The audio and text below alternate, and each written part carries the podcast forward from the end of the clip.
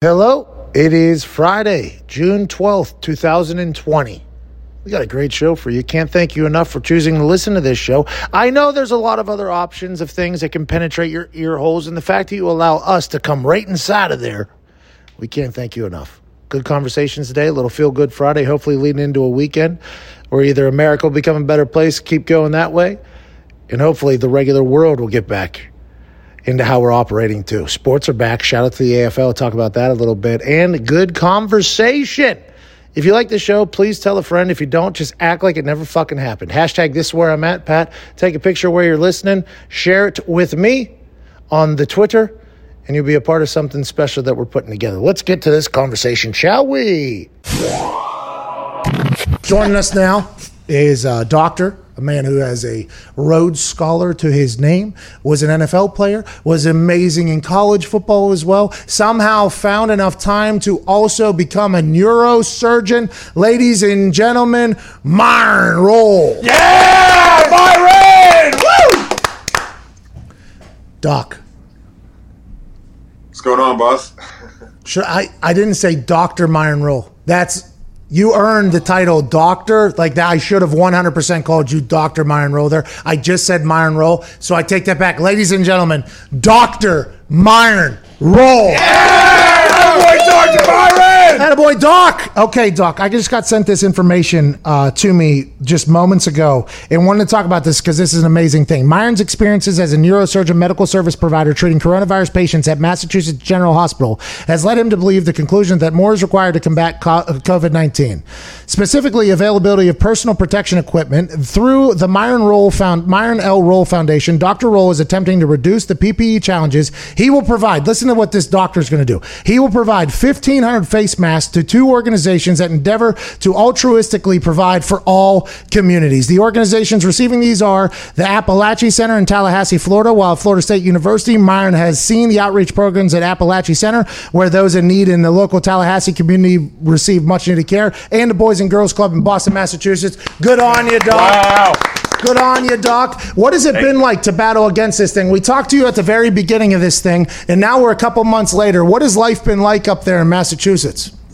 Yeah, it's um. Thank you for having me again, Pat. I appreciate it. It's uh. It's been it's been um, better. I would say. Uh, I would say our hospital is no- normalizing again. We've opened up our um, operating rooms to allow surgeries to happen again. I just did three brain surgeries yesterday, four the day before that. So we're starting to uh, increase the volume of patients again. Me too. Our, no doubt, no doubt. Uh, um, our ICUs are, uh, are sort of turning back into what they typically, you know, treat patients for. Uh, less COVID patients. I think we had maybe 27 COVID patients and about 70 at risk. So we're allowing patients' families to come into hospital more now. Uh, non-essential workers are coming back. So things are starting to uh, turn the corner for sure. Great work. Let's go. Great work up there. Without you and the other doctors and the frontline people, we wouldn't be in this position that we're in. Let's speak about the position that we're currently in right now.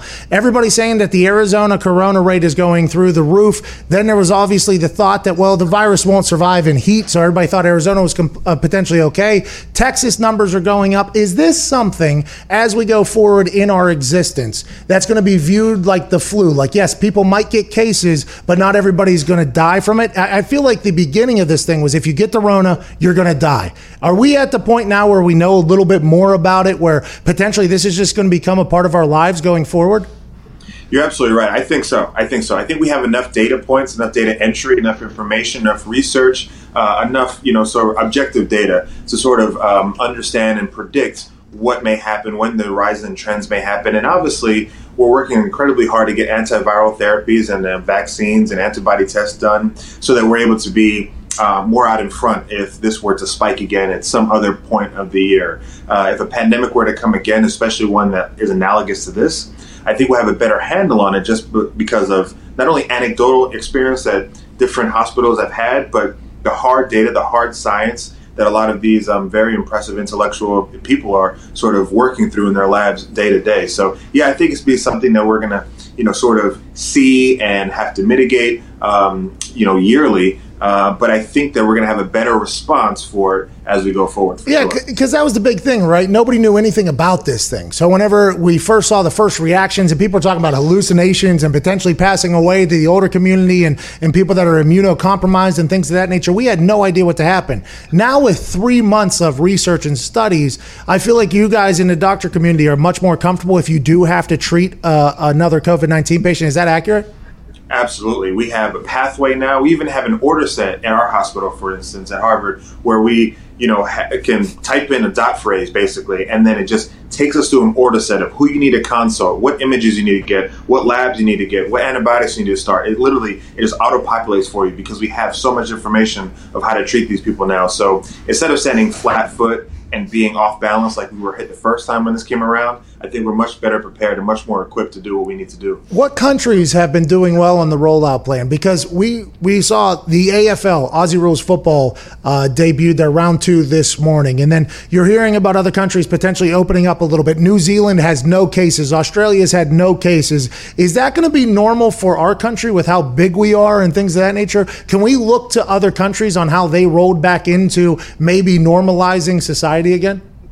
I think we can. I think you can look at um, you know how to uh, reintegrate people back into their normal lives, get people going to uh, their normal assembly activities. Um, but I, one thing that America has done for a long for a long time is sort of classify itself as being different than the rest of the world and saying that our structure and our way of life is a bit different than others. So it might be hard pressed to get a couple lawmakers to feel that they should take advice or take the examples of other countries. And that's just that's just a historical thing and just a, maybe a pride thing. But from a hard science kind of deal and kind of looking at it uh, outside of our own myopia, I think you can really look at uh, how to reestablish. Uh, some sense of normalcy, not only just for uh, getting people and the economy back going again, uh, but also to boost the morale, just to have country morale to say, you know what, we, we went through a very tough time. We did lose a lot of people, and we have to understand that. And now the, the goal is to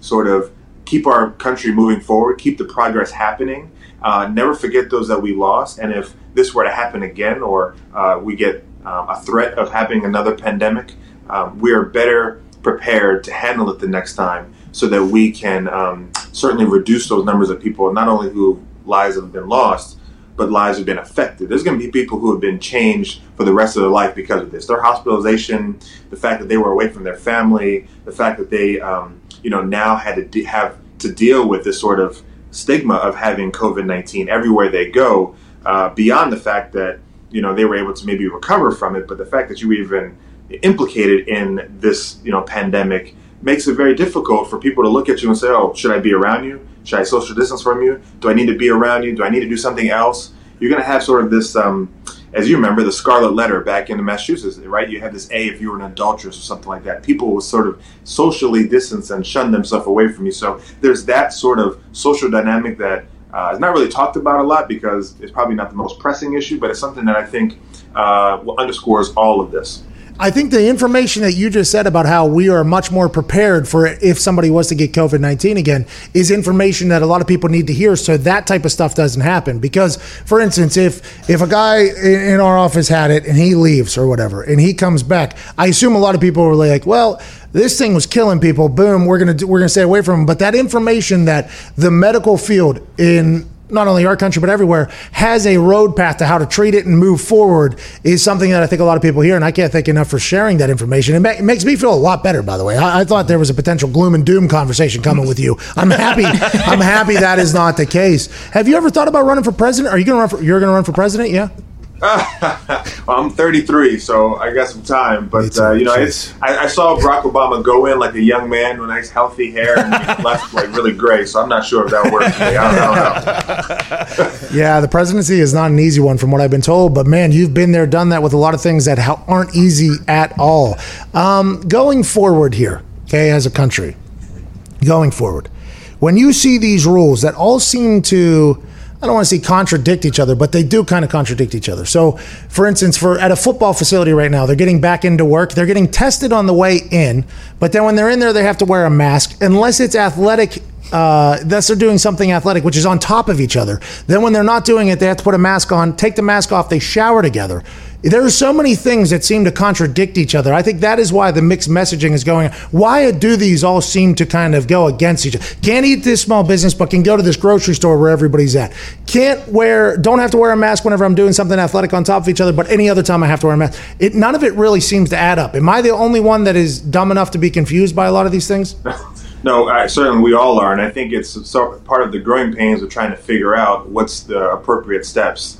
Uh, I had a chance to speak to the Patriots. I'm good friends with the McCourty twins. Uh, Jason McCourty and I played together um, with the Titans, and he, uh, his trainer, and Coach Belichick invited me to speak to the team, and uh, you know, just sort of asking me to sort of put it in you know layman's terms or put it in a football player's terms. What should I do individually to sort of um, keep myself healthy and then protect my family as well. And I just gave him a few quick things. One, make sure your diet is still good, right? Make sure that you're keeping um, your vitamins and minerals um, up in your body uh, so continues to boost your immune, immune system because uh, we know vitamin D, you can you can have enough vitamin D and you can um, sort of help these uh, the cells that are able to I see you writing that, yeah, yeah, that, are able to fight um, you know sort of inflammatory or, or, or, infectious diseases like this right upper respiratory infections.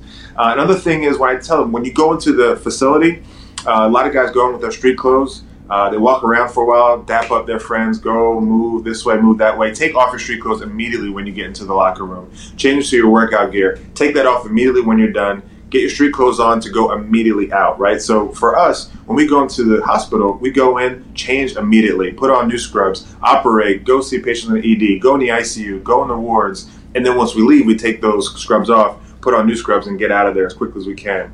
I told them about sanitizing all of their equipment, like almost being neurotic with it, treating everyone as almost as if they are an asymptomatic carrier, even if they tell you they're okay. So I was just going through all those oh. little things that you can do individually. You can't you can't really do much about the actual nature of the sport. You're tackling people, you're sweating on each other, you're in a huddle, you know, all those things. But the things that you can control, trying to distance yourself in the team meeting rooms when you're watching film, you know, sit two or three seats apart, whatever you can do, that can be helpful. And as long as you do that, I think that you're at least being conscientious that this is still an issue and we're not fully over it, but we're getting there, but we're not all the way done. I don't know how our relationship is with the World Health Organization. I think Fauci even turned on him the other day, who was a member of the World Health Organization for like 30 years or something like that. I, so I don't know what information you can believe and you can't believe.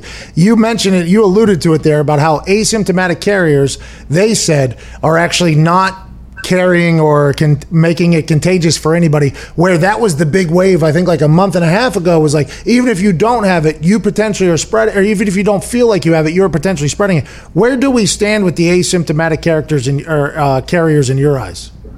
I think it's something that's still uh, that's still obviously being studied, but I think it's a risk, and I think it's not worth saying, you know what, I'm just going to take uh, the the sort of insight from uh, a group um, that maybe has an agenda or a group oh. that ha- hasn't done enough research or a group that doesn't oh. have enough um, you know enough time to sort of study this out right? We're not five years out from this where we can say okay we have good trends we know where we're going. I think there's still a lot that we there's a lot that we know and a lot that we don't know. And i just don't think that it's a time to gamble with the idea that mm, you know maybe i can go out and you know be in a crowd uh, and just really be full, free, vulnerable like I would, you know, two years ago when this wasn't really an issue. I, I, I think that at this point, nobody is going to blame you for trying to be neurotic with your health, making sure that you're adhering to the behavioral lifestyle modifications, hand hygiene, face mask, separating yourself, doing all those things until we truly, truly have a real good handle on it. We are moving in a great direction. I'm proud of the way the country is going.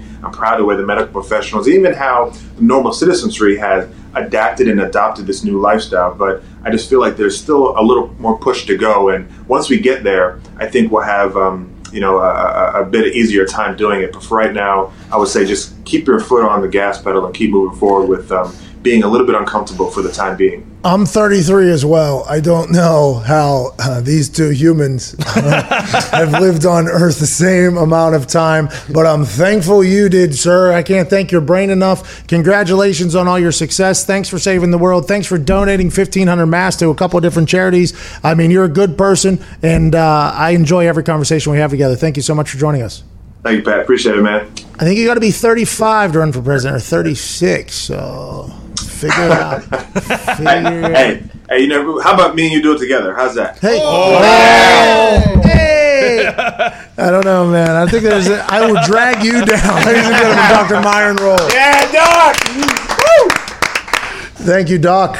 Great conversation. Just did seven brain surgeries in the last two days. Yeah, no big deal. Yeah, we've He's gotten so back to other things other than COVID nineteen. Friends, I, I think I did three brain surgeries yesterday, three yesterday, and then four brain surgeries the day before that. Uh, today, I'm just kind of hanging out talking to an idiot. But so it feels like we're we're It was overly positive, but also Skeptic. still, a little be safe. skeptical. Yeah, which, is I think is the right. good news for us. And I think he said we've been doing a good job. Yeah. Th- Dr. Martin Rose said we've been doing a good job. Thanks, Doc. Yeah, we have been. Yeah. So sorry to interrupt, but I have to tell you right meow. That today we have a new Manscaped product alert. Manscaped just released the Weed Whacker nose and ear hair trimmer. Take a look in the mirror, and I guarantee you'll see some hair sticking out of those stupid holes. It's time to keep your ear and nose hair looking as nice as your clean shaven pubes. I have a massive sniffer, and hair coming out of my massive sniffer is a massive problem. Insert weed whacker. It is built to get in there in a beautiful fashion. It is built to corner the nose hair trimmer market because it is gorgeous and it lasts for up to 90 minutes of use. So if you have a massive snoz like me, you can go to work. The premium Manscaped Weed Whacker uses a 9,000 RPM motor powered 360 degree rotary dual blade system. Are you fucking kidding me? Its intelligently contoured design enhances the trimming experience and is waterproof, which makes for easy operation and cleaning. This is the only nose hair trimmer on the market with a powerful and rechargeable lithium ion battery. That's why it lasts up to 90 minutes. Have you ever pulled your nose hair out with your fingers? That might hurt worse than nicking your balls. Think about it. Manscaped is making whacking your weeds a time to look forward to, delivering maximum confidence while providing hygiene. Yes, you will get a replaceable blade every three months to keep your weed whacking time clean and enjoyable. 79% of partners polled admitted that long nose hair is a major turnoff. Wow. That's a high percentage, by the way. 79%. 21% people said, you know what, long nose hair, not a fucking problem. But 79% said that's a major turnoff. And those 79% are right, because I don't even like seeing it coming out of my snaz. It's time to upgrade your manscaped routine with the Weed Whacker. Get 20% off and free shipping with the code McAfee at manscaped.com. Thank you, Manscaped, for keeping our pubes trimmed and hairs out of our holes. Gone. You get it. 20% off and free shipping with code McAfee at manscaped.com. Shout out to the Weed Whacker, the Lawnmower, and manscaped.com, code McAfee, 20% off and free shipping. Hello and welcome to McAfee and Hawk Sports Talk. Sitting to my left is Mr. AJ Hawk. I am Pat McAfee, and I have breaking news in the NFL world. Breaking, breaking news. It has come to my attention that sources have told me that July 28th will be the reporting date for every single NFL veteran. Okay? Every single NFL veteran will report for training camp on July 28th. Nothing will be happening before. Every single veteran will report on July 28th, except for the teams that are playing in the Hall of Fame game. They make they will come earlier, and the rookies are potentially going to come a week before that for every team on the 21st. There won't be anything else happening. Veterans got information that they are to report on July 28th. This is just like when the lockout happened, just like what uh, Sean Payton basically said whenever he said we're we're not doing Zoom meetings, okay? We're, uh, I'll see you at training camp. That is what it is, July 28th, official check in date. So, AJ, when you and I were talking before this, and you said, what, the players report on Ju- July 29th? Or, no, I said, no. You said, oh, what, the, the players report on July 27th? I said, no. You were wrong both of those times, but you were awfully close. I have the sources that tell me it's the 28th. Every, pla- every team's going to be reporting training camp. Okay, so t- explain to me how this is breaking news. What do you mean? What do you mean? The NFL. Do you think it's it's breaking news because they set a date, meaning like okay, they plan on going to training camp? NBA, July 31st. After the NFL reports, the NBA will be having their games in Orlando. If the players get on board, which there are 40 to 50 players, I guess, that don't want to, uh, that potentially don't want to do what's going on in Orlando. Pat, you, you know we talked about Major League Baseball mating our services as replacement players. I don't know if you saw this, but the NBA says if some players do not feel comfortable coming back, they may take some replacement players. So I feel like we may need to throw our hats in the ring. Wow. Oh no.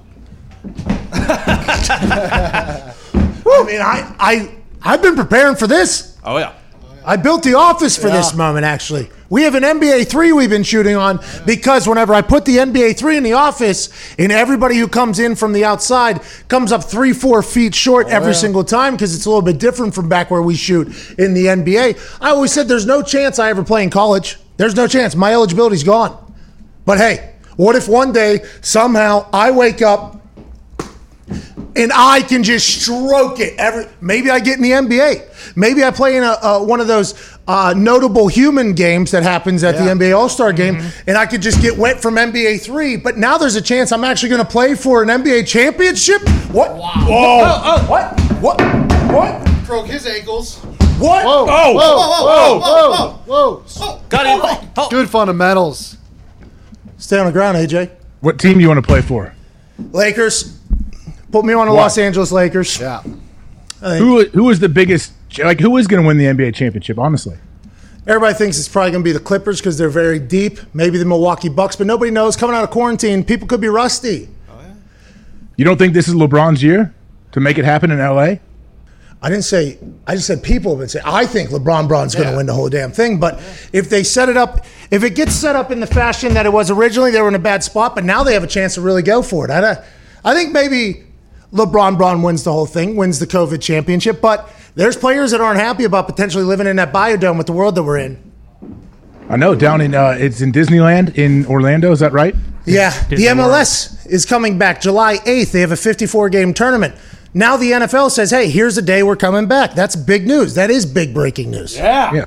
Pat Schefter himself let everybody know that July 28th is the date. Who is your inside source? Don't worry about it. You never can talk about your sources. I got it. My inside source said, uh, "We don't know the exact date yet. We know I know the league's working on it. They're going to get back to us soon." Hmm. Well, your source doesn't know what happens- what my source does. The way you said What that happens? gave away your What source. happens to your breaking news, Pat, in your career as a someone that breaks news if the NFL comes back July 27th? I was close. Yeah. Right there. I was close. Yes, you reported that teams will report pretty much at the exact same time they report every other year. I broke that news. Yes, I did break that particular news that you just stated right there because every other year, guess what? Isn't like this year, AJ. Things are different, uh-huh, okay? Uh-huh. Things are much different. I'm reporting that that is the same, though. And it's not normal for every team to check in at the same time. There's always different dates for whatever reason. One day more, two days And none of it really means anything or matters in the overall grand scheme of the season. No, none of it matters. A lot of the people that are getting reps there in the first couple of days are not going to make any team. I mean, it's it is a very interesting thing. I was there for a Hall of Fame game training camp. That son of a bitch was long, long, long. That, so I'm surprised they're still doing the Hall of Fame game. Yeah, it's interesting because that would seem to be ahead of a lot of schedules that a lot of other sports don't think that they can do. So if whoever's playing the Hall of Fame game, they always had to go to camp like five, six, seven days before everybody else. Mm-hmm. Now you said the rookies are reporting the 21st when most teams report the 28th. The veterans now are, are rookies looking at reporting like the 14th if you are on the you're on a team that's playing the Hall of Fame game. I don't know because are Who you? in, who's in the Hall of Fame game? Steelers, Cowboys, Ultimate Hall of Fame game, best of all time. Hall of Fame game is the worst game that is played every year at every level of football. How about that? Until the Steelers and Cowboys square off. Oh yeah, Tell the, player, tell the players, Pat, when they got extra reps to try to earn a spot on that team. You're telling me it, it doesn't mean anything to those guys? Bro, it's like the fourth preseason game, but it's the first preseason game, and nobody knows what the fuck they're doing uh, before four weeks. I mean, it is a So no Big Ben. Doubtful. But Big they Ben may- might not even be in Canton, Ohio for that game. I, I had to. I was. I actually got hurt like two days before the uh, Hall of Fame game, so I would not have uh, played in the Hall of Fame game if it was to be played in. We actually brought in Michael Palardy, who put out some great film, Bombs and Balls. He went to the Carolina Panthers after that. He was so damn good. He was going to punt in that Hall of Fame game, and he was a guy who hadn't had a chance yet to really put out some good film. So this Hall of Fame game was going to be massive for him because probably a lot of punting and everything like that. And I got hurt. He got in there, and I watched him in practice like the day before, murdering footballs. And I was like, holy shit. I know this general manager doesn't love me already now that I'm hurt. Well, they wouldn't cut me, would they? Would they potentially cut me? Maybe they would. And then my next thought was, well, we would compete against each other. And although he is hitting bombs, I feel pretty good about myself as well. So that was the whole thing. But then I thought to myself in the middle, how does this guy not have a fucking job in the NFL somewhere? Like as I was watching him, I'm like, how is this guy not in the NFL? This is unbelievable. So that Hall of Fame game was going to be a, a chance for him to potentially live out his entire dreams. He'd been to like four or five teams, had not really gotten good film. So you're right. It is a good opportunity for people. But since it is an opportunity for people, I mean, they're probably not going to be as good as the people who, you know, have uh, made the team before. And that is just something that. Wait, did the game happen, or did it, you're acting like it didn't happen? No, remember that was the one where they spray painted the field and then they put a tarp. Oh, that was the. Packers. Yeah, and they um they what's that called? Broiled the field. so they actually broiled the field with the sun. They only cooked the top of it. And How all happy? of the how happy were both teams? oh, well, we went to. I know because the Packers were there. I was texting with multiple the trainers and different players throughout like the whole process, and I was like, "Oh my gosh, you guys, the game's gonna get canceled," and they're like, "Yeah, we sure hope so." it was a shit show. But the thing was, you're already at camp for a week or whatever, right? So you already took a lot of the downside of the Hall of Fame game if you were a player. Look, But- all the down, all the downside is having five, six extra days of practice. Oh, and yeah. And being that- locked- But, but even then, though, as a player, if you were going to play a quarter or so, they'll say, "Wait, we're here. We might as well play." I guarantee the majority of guys are like, "Nope, we might as well not." Play. Oh, you're you're 100 percent wrong. Actually, why don't we don't play? And I walked out. I take the first bus, even though I wasn't playing. I wanted to get over there. You walk through a school to get to the locker room. It's a very interesting. I mean, it's a it's an interesting High- it's a high school field. Yeah, and you walk through the high school and you walk through like a science class out the back door, and then you walk down a hill, and then you get in your locker room. It's very, and the locker room's obviously undersized, especially for the entire roster being there because it's the first week at training camp. No cuts have happened. It was very interesting, but when, as soon as I got there, one of the trainers was like, Patty. And I was like, what's going on? Not going to play this fucking game. So his exact words. And I was like, why is that? He was like, oh, go out there. So I go out there, and I think Aaron was already out there. And Aaron was there, and we had, I think Vinatieri uh, walked over to Aaron, and then GMs were out there, and all these people, and they were just looking at the, the paint. And I just walked right over to where they were talking. I was like, oh, I want to see what's going on here. And I looked, and it was just a big glob of paint just stuck together in the middle of the field. And you, you saw, I, I, th- I forget who it was, but somebody I saw like gave an actual hand thing. It was like, yeah, we can't play football here, right? And then I think Aaron gave like, uh, that does seem to be dangerous, like that type of thing or something of that nature. And then all the conversation just started echoing, right? Echoing through the the trainers, through anybody that was there before the game. Media started hearing about it, then the entire locker room, and they didn't make the official decision until right before I guess full warm ups were about to happen. And that massive dude, what was his name? The the the Oh, guy, the, the head of the Hall of Fame, Oh, Ed something. Dave something. Oh, this is bad on us. This is why we won't get an NFL job, AJ. David Baker. David Baker, Ed. looks Nine. looks like an Ed. He does look like an Ed. He is a massive man. He comes into the locker room and gives us like impassioned speech about how it's not good enough for an NFL player to play on. The field is not good enough. We he gave this whole speech about how we at the Hall of Fame respect and love the level of football that the NFL like it was a great speech, but it was so hot he was sweating through his suit. and we had already been told basically that the game wasn't happening. So he gave this great speech and there wasn't a lot of people paying attention or whatever. And we thought we were just gonna get the hell out of there. And they're like, no, no, we're gonna do something though for the fans that come here. And they did like a walkout thing. We stood on the field away from each other. I mean, it was it was very interesting. But that was the first time I ever uh, shook Mr. Rodgers' hand. I said, uh, sir, big fan of the way you do life or something like that. And he said, thanks, you too. And then I walked away. And I think that was potentially the moment that kindled into our best friendship. And mm. this son of a bitch. oh yeah hmm. So did your whole team get that belt? That the whole team, you mean the team that was hand selected by Aaron Rodgers to represent the NFL's past and present in a golf battle against the National Basketball Association? Yes. Yeah, we all got belts. we all got belts. Pat, if you do join the NBA, how what team are you going to pick? Lakers. No, I'm saying, but if you go back to that golf tournament, NBA or NFL, Yeah, and if I win a championship in basketball, I'll probably be more remembered for basketball, my basketball legacy, than the, the punting one. good point. So I don't know what I'd do. I I'd probably go with the NBA team, to be honest with you. And then you'll have two belts Yeah. for two different teams. and I scored points probably. So you, I scored in that sport. This sport, I didn't score anything. I was close. Hey, so why don't Pat? If you want to play for the Lakers, why don't Troy. you right now? Why don't you take this opportunity to to make a public plea to the head coach of the Los Angeles Lakers right now and address him by name and tell him how much you want to be there? Frankie boy, listen. You and oh, you I, know his name? Frank Vogel, you and I have golfed together. Okay, you've seen my golf swing, and yeah, I might have been bad the first ten to eleven holes, but what happened when I found it, Coach? I found it. That's the same exact stroke I can do from three point land in the middle of this COVID. Yeah, my first couple games might be ice cold.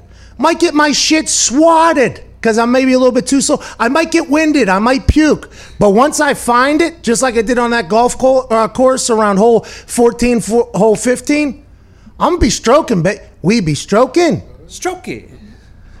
I be stroking in the east. I've been stroking in the west. Uh, Stroking the best. Stroking. I can do that for the Lakers, Frank, and I'm ready to go. I've been. Where did you play with him? Where did you play golf? He was a coach of the Pacers for a while. It was a charity thing. Oh, okay. See, I assumed you didn't know who the coach was for the Lakers, so that's the only reason I said that. Well, see, I know. I should have known. A big time guy like yourself has celebrity friends all over the globe, so I that's my fault. I won't make that mistake again. Well, that's only. Uh, uh, this is the celebrity friends all over the globe because this was actually in another country where I won this thing. But the um, Consider a different country. Yeah, you got you need a passport. the Bahamas. Was it in the Bahamas? Come on, AJ. that is a different country. Yeah. I know. Was Very that that's where the golf tournament was, though? Correct. What's that? That was very insensitive. It was, wasn't it? Yeah. a little bit. What was? Bahamas is an incredible country. Great people. Never said. What did I say about the country? I was I was questioning know what you where the said. tournament was. You, know what kind you of said. just said Yeah, that it yeah. wasn't even a country. You know. Dr. Myron Rolle, ever heard of him? He's from the country of the Bahamas. Yeah. You're like, oh, that rock in the ocean. Oh. Stop skewing. First off, what I'm saying, I wasn't sure if that was played like in South Florida somewhere, or my bad, bottom Florida, or in somewhere. In Whoa, whoa, whoa, whoa, whoa, whoa, whoa. That's a good call back there. Um, in Indiana, though, I do get invited to some of those events, and I, tr- you know, I rarely go. But Frank Vogel and I uh, swung a club together. He was a great coach for the Pacers whenever he was here too. Great coach. Then whenever he got that gig with the Lakers, I was like, oh, good for the Lakers, good guy. Then I did the the Pelicans intro, and they were playing against the Lakers, and Frank was right there.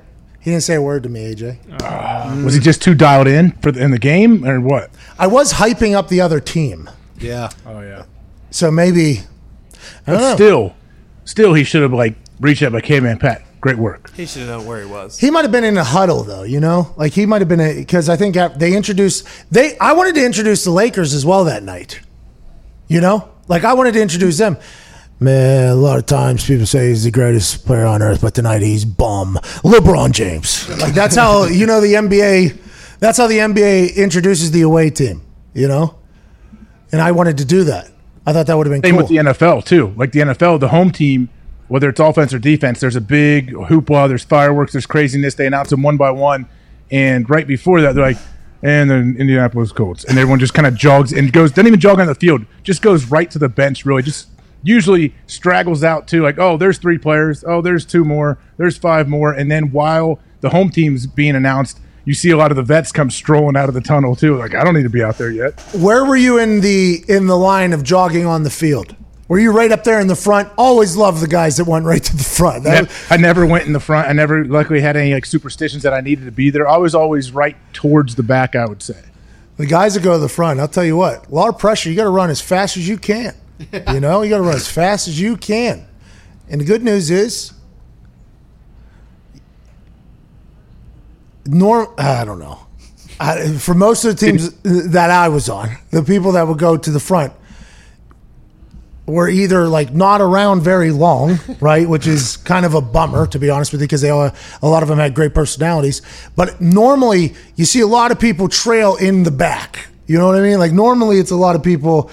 I don't know. I I think that sprint. Julian Edelman, I guess, does that full sprint out. Oh, and I think that's pretty badass. 100 yards all the way to the Yeah, other there's end people zone. that do it. I think there's some really cool things, but the whole the whole dramatics of a lot of that shit, I, I don't fully comprehend. Well, the dramatics of like someone that sprints out there and then kind of separates himself from the team. Say they run all the way down to the corner of an end zone and they pray for three minutes by themselves. The prayer, the prayer group too, is always because I'm trying to warm up, hit some more punts, you know. But then you got Jesus scattered along the red zone there on that one side, and then you turn around, it's the other team. It's like, do I want to hit our good guys or their good guys? And I don't want to start a war right now, so I'll just punt it sideways, I guess, until God's done with the conversation with all of them at the same time. So I don't know. There's always a lot going on. Whatever gets you in the best feeling to play the best football, I guess, is good. But when I, how many times, what did you do when you got introed yourself? At linebacker, number 50, AJ Hawk. I just kind of trotted out there. Oh, I pictured you as like more of like a Ray Lewis entrance type of guy. Yeah, why didn't you do a Ray Lewis type thing? Mm. There's only one Ray Lewis, guys. I cannot imitate him. That guy is unbelievable. So no, I just I stayed in my lane. I did what I felt comfortable doing, just kind of cruising out there. Did you have helmet on or helmet off? Helmet on, always. Oh, jeez. How many times do you think you had in? A, a lot, huh? What introed? Yeah. Well, just every other game at home, they would do offense, defense, offense, defense. See that? Do you hear what he just said right there? Wow. That's the problem with the sport. Why? Well, there's three phases to football, obviously. Well, you could put spe- maybe we probably threw specialists in there sometimes. Yeah, probably. Probably not, too. yeah, probably not because they were the problem was specialists. You guys got out there so early. You were already out there punting back and forth into the the people praying, so therefore they weren't able to run out with us. My first time getting introed was with Chuck Pagano, like year seven or eight or something like that. I think it was year seven, maybe. It was awesome. Chuck was like, uh, Have you ever been introed or whatever he said to me? And I said, No. He said, You're getting introed. I was like, Oh, I got to figure out what the fuck I'm going to do. He's like, Listen, listen. Gave me like a, listen, like a, uh, don't, let's, let's not get too crazy. So I handed my helmet off to a trainer. Take the helmet, please. Let's get the face out here. Let's put the hat on. Full spin reaction as the fire's going off. Absolute absurdity. And I thought for sure there was no chance they would let me get introed again. And they did. And I was pretty pumped up about it. Poor Vinatieri, obviously Hall of Famer right behind me. I'm doing a 35 second, I'm doing a 35 second wrestling entrance. Didn't know if it was going to ever happen again. And then the next time it happened, I was like, this is probably going to be the last time this ever happens. So I got to make the most of it. And Vinatieri's back there like, I have accomplished more in a quarter of my career than this guy, but I'll wait for him with my helmet on and just jog straight out here. I was like, yeah, got it, Vinny. No big deal. No. What about your basketball intro? How's that going to be when they intro you? You get to do all the cool. Di- you're going to have different high fives with every single player. Oh yeah, we're gonna have a we're gonna have a couple we're gonna have a couple uh, handshakes with people. Me and Bron Bron will have one probably. It's very very long if I had to guess. And and oh Frankie V doesn't even know. He brings me back. He's gonna have a handshake too in the middle of that thing. Normally coaches try to stay away from that a little bit more serious. Frankie V and I are gonna have a full full sesh out there. You big handshake guy? I assume you're a big handshake guy. Assume. Yeah, of course. Love handshakes. Love the choreographed handshakes. I had one with e- every one of my 90 teammates at the beginning of every training camp. That's pretty cool. I had one choreographed handshake there for a little bit. And it was because we were on a bus ride home from a soccer game and we weren't allowed to speak because we lost. So we were can- sitting in, what's that? What's that? I can relate to that. I know exactly how that feels. So we're sitting there and we're the youngest dudes on the bus too. So we're just sitting there and uh, we just, it was like a 45 minute ride too, if I do recall, a little bit of a haul.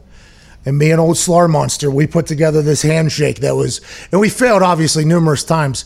And then the the challenge was, can we remember this tomorrow? That's the challenge. And we hit it. We hit it. And then all it takes is just, you know, one day of just kind of maybe smoking too many vitamins, and all of a sudden you forget one of the choreographed moves with your hands, and that is a problem for everybody. That is a real problem for everybody. Sam and I have one every once in a while that we do casually, and if I fuck that up, I feel like uh, she feels as if you know she beat me in the caring for the other person. in the relationship thing, and I try not to fuck that up as well. So I've had a couple choreographed handshakes. I don't mind that. I don't mind. Like I, I think it's cool sometimes when you see spouses have a choreographed handshake, like you said, yourself and Sam. I enjoy that. I'm like, hey, these people care about each other. Yeah, but if you're the one that fucks it up, do you care less?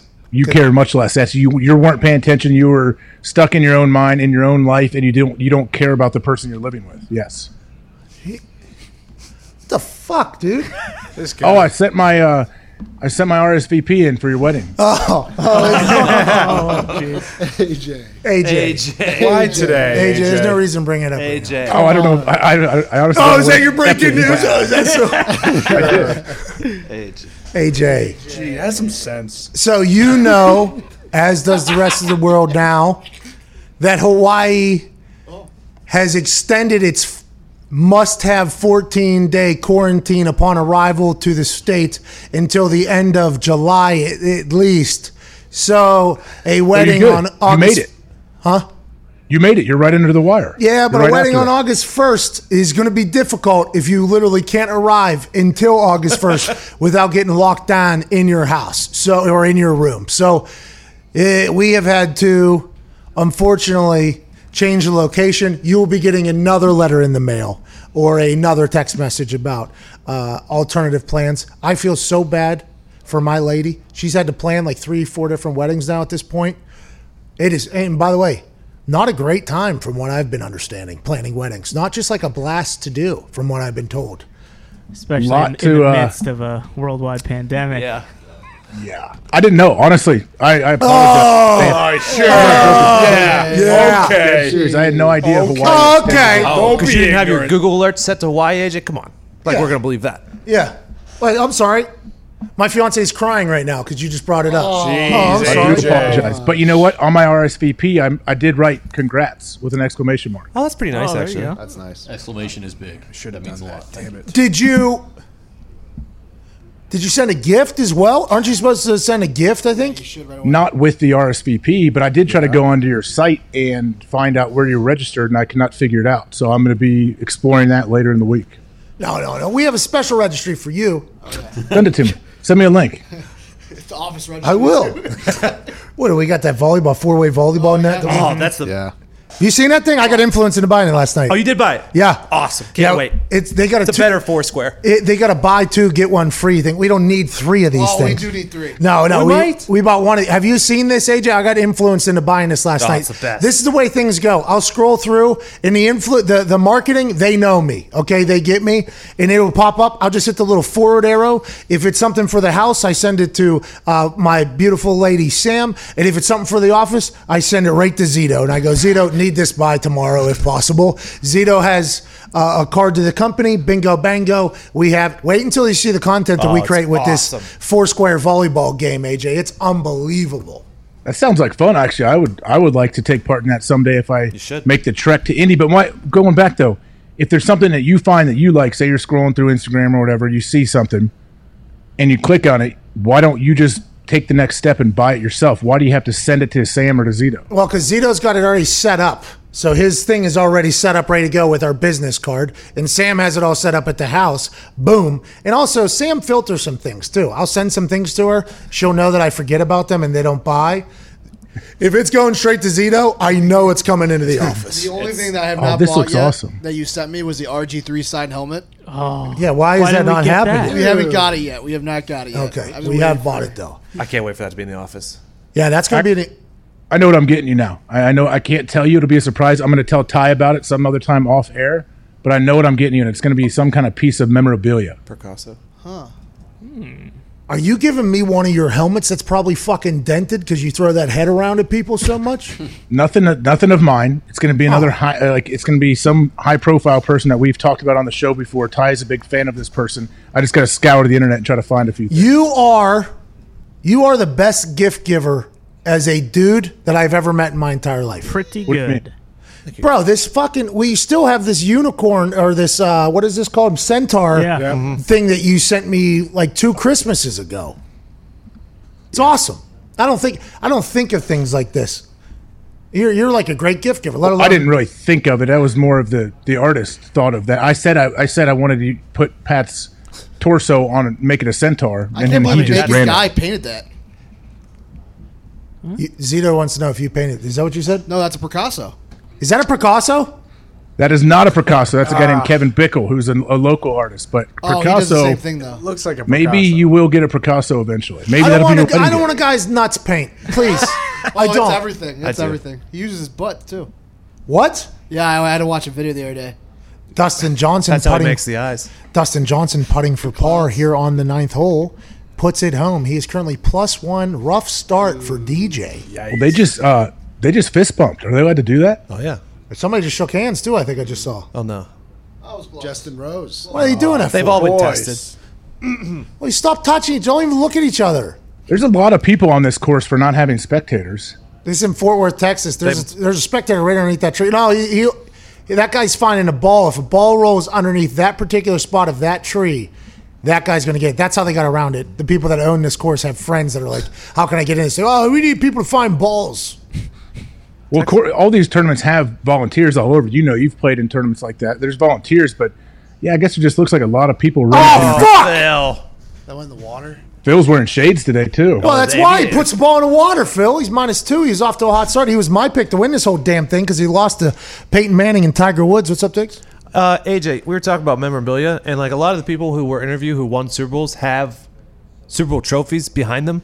Do you get a Super Bowl trophy as well? I don't get one. I think Aaron has one in his basement because he was the MVP, but I don't know any other players that have one. No, because we interviewed. Uh, Don't you get, like, little replica Glos- ones? Gronkowski had. Remember, he had like six of them down. Yeah, there. they, they don't give you like little replica ones or anything like that. I don't know. Maybe I didn't fill out the proper forms. And maybe they Oh don't my have- God, Age. AJ, we got to get you a little replica Lombardi, bub. I got a. Uh, I got my brother a, a replica Super Bowl ring that's a paperweight. It's gigantic. Listen to this. I know what I'm going to get you. I'm not going to tell you now, but I know what I'm going to get you. I'll tell Ty, and then I know what I'm going to get you. I already got it. You don't need to get me anything. No, I'm getting you something very Hey, special. it's going to be a surprise. another question, quickly. Oh, this was only 18 bucks. Hurry, Quick! Buy that now. Buy it, Zito. Because Pat is unable to use a credit card, so he's got to send all of his purchases to other people. yep. Well, Um, it'll be it, it, it's an expedited process, AJ. Come it's on. not. It's an extra step in the process, so it's definitely not. But it doesn't matter. I want to know. You had an interview with Mason Cox, Coxzilla himself. Oh, So he's from Texas, went to Oklahoma State, and has a full blown Australian accent, and he's been there for like five years. six How years. does that work? Six years. It's gotten even heavier too since the last time we talked to him. I have no clue how that works. Now I can understand because if I call somebody on the phone and they have an accent, I'm immediately going to pick up that accent while talking to the person. I'm not good at that. There is no discipline for me in not speaking like the person that I'm talking. To. That's why my Pittsburgh accent is so it get. I go to Pittsburgh for a weekend. Wait till I come back after that. It gets even heavier. So I can understand how he can pick up a, a little bit of an Australian maybe hint in his accent, maybe like with a southern draw in there as well. I wonder if the Australians can tell that he's an American, a southern American. I'm sure they can. He sounded like he was speaking with a 400% Australian accent. I didn't even understand some of the things, and we're speaking the same language. It was unbelievable to me. He's a good dude, though. He is. It's a great accent. I understand why you would let yourself kind of slide into that, especially if you've been living there and you've been quarantined with people like that. But he sounded like uh, my buddy that was a, a punter that from Australia still lives there. I still talk to him. He sounded just like him. I was like, wow, this dude. Pat said he's an American. I don't believe it. And then I looked him up. I'm like, yeah, he is full blown American. Coxzilla's an American. I have a theory where the cooler accent always wins. So, like people uh, from Australia Smart. or Ireland or Britain who come over here, they don't pick up an American accent; they keep their accent. But if we go there, because it is a cooler accent, we then adopt their accent. The body just automatically makes itself cooler. Survival of the fittest, accept and adapt to the cooler accent. That's right, Boy, Diggs. Tony. Attaboy, Tony. I think it's probably accurate too. That's why you can get people that go down the south that don't pick up the southern accent because in their minds they don't think it's cool. You put me in the south for a little bit though, I'm drawing everything. Phil Mickelson was just chipped in after putting one in the water. Son of a bitch is back. Pat, are you like uh, uh, some different kids that I went to high school with where grew up in Ohio, no accent, whatever. All of a sudden they come back for Thanksgiving break. So they'd been at their college for maybe two months and they're like, oh, what are y'all doing over here? You go, oh, man, I reckon it's a bad day for yet for that, huh? And I'm like, wait, what? Where do you go? Oh, I go to Georgia. I'm like, oh, cool. You developed an accent and you were there for 49 days.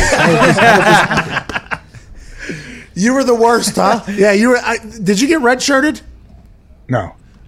Me neither. By the way, just just Why, so you know. that- why did you ask that? Well, because I thought there was a chance that you did go home throughout your freshman year and things of that nature, and and maybe go to other people's colleges and. Just hearing how you were acting right there, I, I bet you were a savage. I just a ruthless savage to people. No, I never said anything to the people unless Oh, yeah, I was you were like, a mute. personal friends with them. I forgot you were a mute there for a while, weren't you? Yeah, definitely at that time for sure. Why? I'm so happy you're no longer a mute. By the way, Be so scary if you was just. I don't sitting in know. the corner I may go nothing. back. At times, I'm I'm going back into becoming another a mute again. did you watch the AFL this morning? Yeah, every second.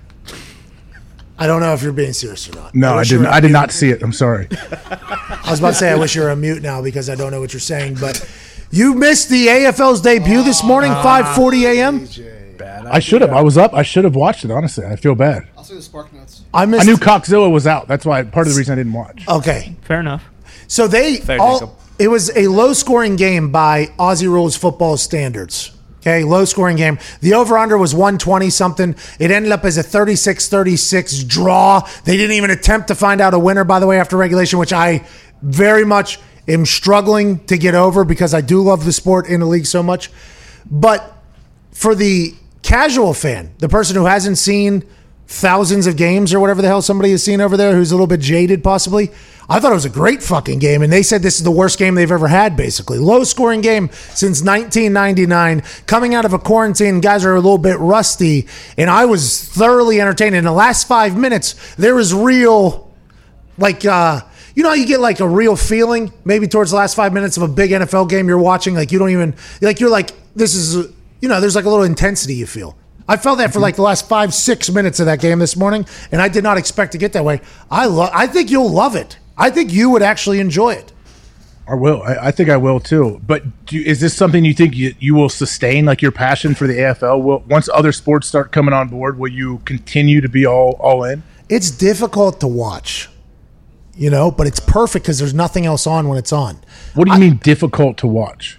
It's at 5:40 a.m. was the game. This there's 11 p.m. tomorrow's a game, so I'm pumped for that. What's that? DVR these games. I'm not a big DVR guy. I don't do it. If I don't see it, I'll catch the clips or or hear the synopsis. You know what I mean? I understand. yeah, I get it. It's hard with social media too, and I know you are on there a lot. Everyone already probably gives you all the info. So I wake. I think I will actually wake up with the AFL when it's on in the morning. I think I will because it is a very cool game. There's a guy actually playing for the um, Collingwood squad. Nah, maybe Richmond. He's the only other guy I've seen a jawline like you, and he was running around on the field out there with his hair and things of that nature. it it was was it was a mass. It was an AJ Hawk jawline. I actually said that might be AJ Hawk's jaw running around in Australia. Then he flicked the camera off. It was like, that is AJ.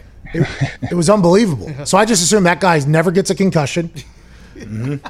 Probably, ladies probably love him over there, if I had to guess. Oh, yeah. And he hates when people break news in his face. I wonder if he talks. That's me that broke the news. I'm still. That's part of the reason why I'm I'm kind of off balance here because I'm still reacting to the huge news that was dropped at the beginning of this episode. Everybody knows July 28th. Now you know. July 28th, all veterans will be reporting for NFL training camps unless their teams are playing in the Hall of Fame game, which would be the Steelers and the Cowboys. All other veterans reporting to training camp same day, July 28th. The NFL will officially be started with their shit three days before the NBA tournament kicks off. Good for the NFL being able to make something happen and fording the river with their schedule. That breaking news comes to you live from this show right here today, this just a little bit ago. Hey, do you think our commissioner is going to be upset that you broke this news and you didn't allow him to break it through the proper channels? Eh, he might be happy. Potentially. Dana White got, you know, Dana White got really pissed at Ariel Helwani for breaking news about Brock Lesnar. I don't know how many years ago, and Dana's hated Ariel ever since. Raj always puts his ego aside though, because that's why we have Schefter and everyone else. They're always breaking the news beforehand. This is this is not Raj. Raj doesn't care to break the news. Okay, as long as the news gets out there and it's correct, Raj doesn't care. That's our commissioner. Dana, on the other hand, needs a spotlight. You know how he is and stuff. Pat- No, no, no. Thriller. Excuse me. That the, the the opinions of Diggs do not reflect that of his employer or his peers. What did he say? It, it cut off. Well, he's about to bury Dana White. I I, I, took- I loved everything you said about our commissioner Roger Goodell. All those things that were very comical and things of that nature. But when you start going after Dana White, don't do that. He's about to beat the fuck out of Levitard. We're not next. all I said was that Dana likes spotlight. That's all I said. No, he doesn't. Dana, I, Dana oh. just Why does he put himself in the middle of way? be in control. He likes to. He likes. He doesn't want other people putting out like half truths because he Bingo. knows the truth. You hear that? Yeah, that makes sense. That's You what hear I that basically- tone? Yeah, I said it. Watch your tone next time. Remember when Yeah, Tone went after we need to get him on NASA? the show. You remember when Tone went oh, after the astronauts? Oh, SpaceX. Terrible. No, Don't forget, Tom. Tone. That's the same guy. So Dana, if Wait, you're going after watching, the astronauts, Diggs for what? oh yeah, he hates Dana White. He hates the astronauts. They couldn't fly into space because of a little bit of rain, but then they redeemed themselves, and I'm back on their side. No, he was. I, once you once you turn on American I tu- space people, I turned on South Africa and uh, Mr. Elon Musk, who runs SpaceX, Oh, you not shut your NASA. mouth. I would never turn on this country. Cape Town. anyways, that's unbelievable. What's up, bro? There is a chance. We'll build a space station in your country. Can't do it in mine. Oh, Wait, is that Elon Musk? little rain. oh, dude, his South African accent is. This is Elon? Sup, bro? It's uh, a little bit of humidity. Can't send it up in space today. Hey, do a Southern accent now. Southern U.S. Yeah, yeah. Sup, bro? Uh, It's a shame. He only he only has one accent. He, only has one. Okay, do a do a Southern Australian. sup, bro? Lots of spiders and stuff around here. Perfect. That's the guy that just went after Dana White. I hope Dana White understands that. We do not want to fight him. Uh, we are on his side. We are a fan of his. I'm not sure how we got to Dana White or talking. Oh, Roger Goodell. I don't think he'll be mad at me for breaking the news. I think he knows this show is a. a leg- ESPN might. Your boy Schefter might be mad. Your other employer, they might be upset. hey, charge it to the game, bro. That's business, baby. Charge it. That is business, baby. yep. I am not currently an employee by ESPN. This could change that. Am I a free agent in the TV world right now? Do I want to do television? Probably not. Not. YouTube's so much better. This is so much better than that. It really is. It is television, uh, kind of. A lot of people, I guess, put us on their television. I saw a guy the other day who had his baby watching us, I think in New Zealand on his television. I want to shout out New Zealand. Jermaine, Britt, they're my favorite people on earth. Flight of the Conchords, great band. I love New Zealand. Not, I had not- a guy this morning, Pat, uh, ran into a guy, and he's like, "Hey, got to ask you something." I was like, "Yeah, what's that?" He said, "Is Pat McAfee the funniest guy there is?" And I was like, "Yeah, he is. Pat's very funny. He's a great dude." Breaking news! I'm joking. Uh, this is just so much better. It really is. Now, granted, the platform on those networks are so big, just inherently, a lot of humans watching that, and they It's do. the default. It's the people wake up in the morning. If you're at an airport, what's the default? Turn the TVs on ESPN and Fox and all that. Yeah, which, by the way, and there's a lot of very good, talented people in that business in that world. But man, once you do this and you have a little bit of success doing it and you can make a living with your friends doing it, it's really hard to be like, you know what? I want to fucking stop doing this. I want to go do something where I'm not allowed to speak, really. And there's like a certain way of doing things and all that stuff. I mean, it's just. I don't know, tomato, tomato, I guess. I, I enjoyed my time on the television, but this is just so much better at all times. It's just it's such an interesting world. It's a great time. We're we're lucky, I think, to be the age we are coming up in this time to where we're watching the transition from it's not transition, but we're watching all these new platforms that have come about over the years and that are going to come out in the future. And so there's so many different opportunities, and you can kind of, I guess, fit in where you feel the most comfortable or where you think is the most fun. everybody can make money now if they they can talk and do a good story, their own platforms and things of that nature. The interesting thing here is, AJ, you can't do the TikTok. Can't do the No, no, TikTok. no, no, Nah. Can't do the TikTok. They why they because of their spying on you. Yep. Oh, yeah. that's why. All those people. Everybody, everybody is spying on They you. They know the name of all those books behind. They're you. not spying on me, bub. You see all these cameras on me every single day, about ten of them. Oh yeah. Ain't nobody looking through them except for the people that are supposed to be looking through them. Yep. Smart. Yep. Nobody's spying Yeah, on me. Bub. I guess you might be right. Hey, do you know why today, for any reason, you've said and things of that nature maybe seven or eight times already? We actually had this. We actually had this conversation right before we went on the air. Really? Yeah, it was Is like that is that what, something you've grabbed off the shelves and you just you can't get it off out of your head back onto the there's there's some words I get stuck on, and then but I talk so often, three and a half hours a day.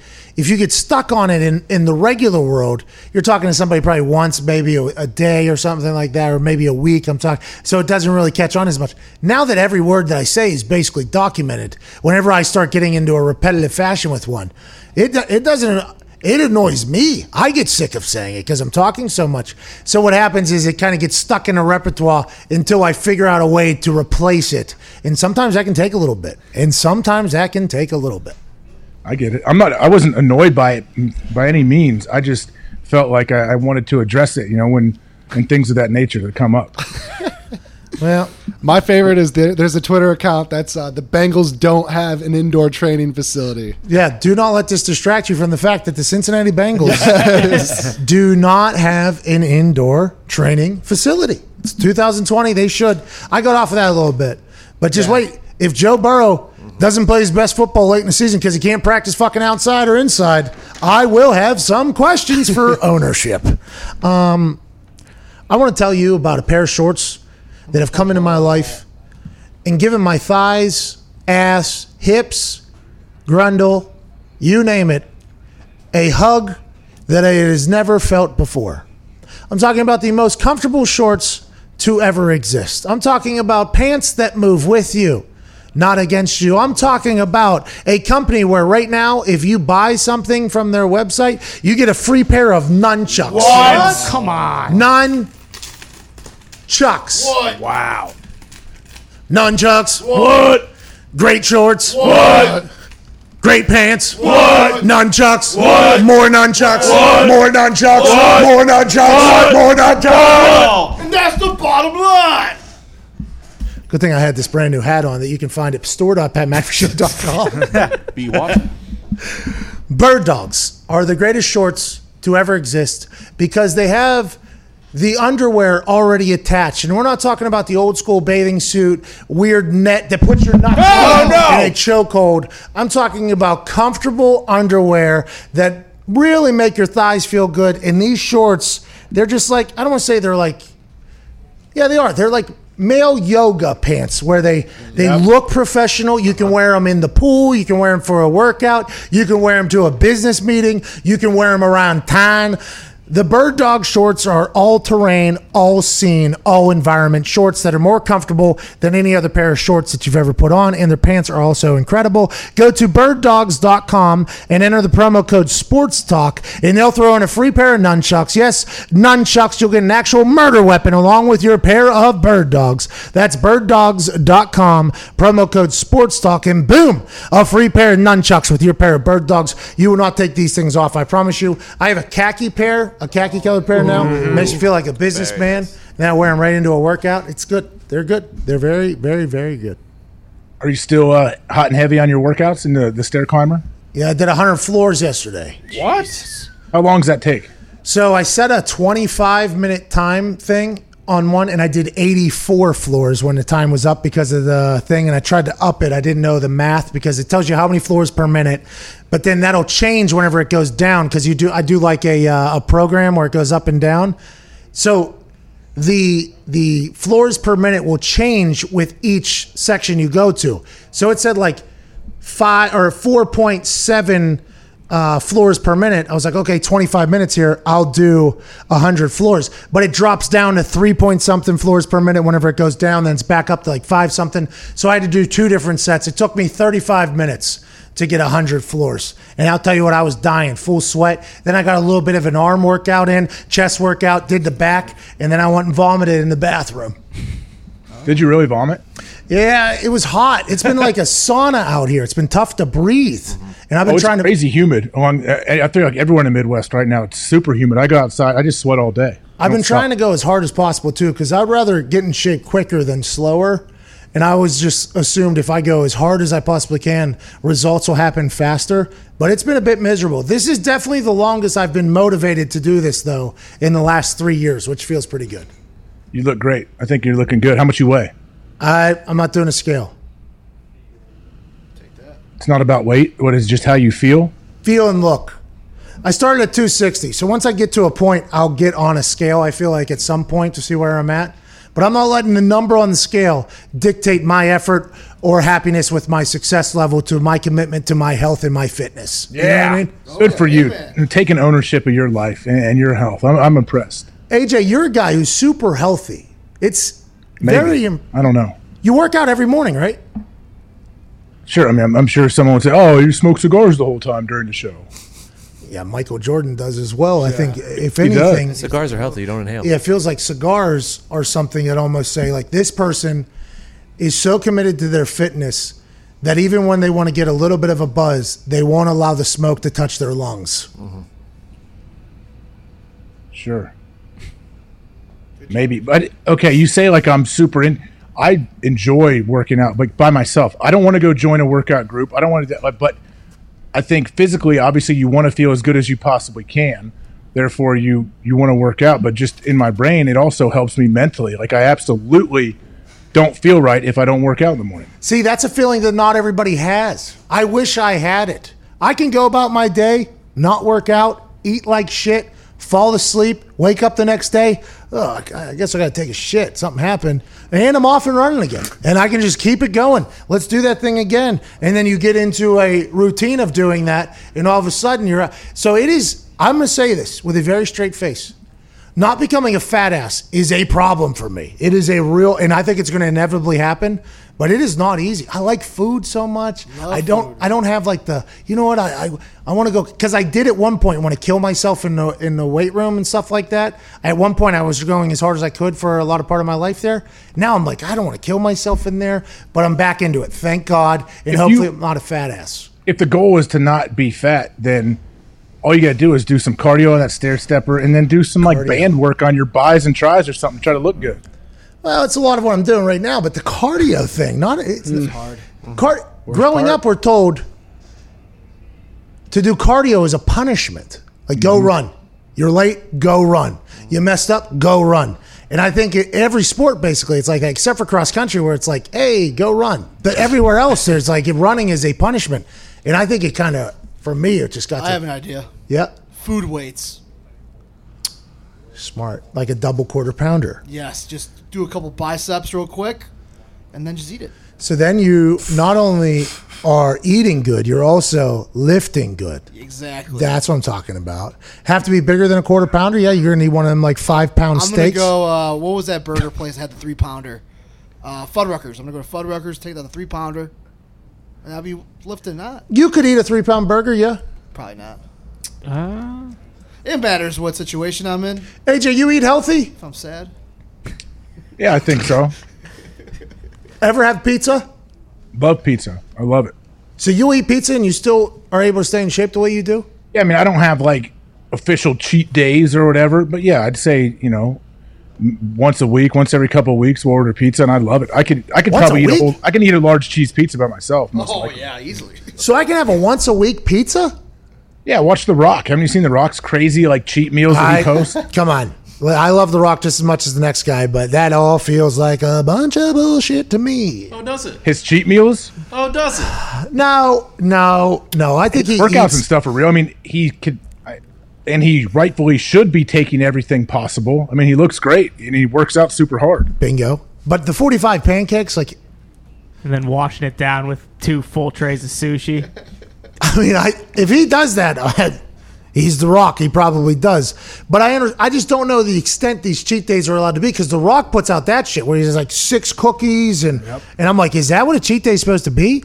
And then I think to myself, if that were my cheat day is, there's no way I'm stopping. Like, there's the no way. I- problem you is know, letting that seep in to other ones, mm-hmm. and then or the night before, like, hey, it's almost midnight. My cheat day can start right now, and you're hammered on Friday night or something. It's it's it's my cheat day, right? I'm out late, and then you start eating terrible. Then it it follows flows into the next day on Saturday. Then Sunday you wake up, you're probably hungover, you eat terrible again. It's easy to keep that cycle going. Well, and then I guess alcohol stalls the digestive or something like that in your body. So all, all the people that get like ridiculously hammered and eat food, you're literally like doing a two piece on your body because I guess like it can't digest the food because the alcohol does shrink something, some sort of bullshit. Somebody didn't tell me that until about six years into my bender life. I was like, I can't find a stu- my stomach. I just keep getting so fat.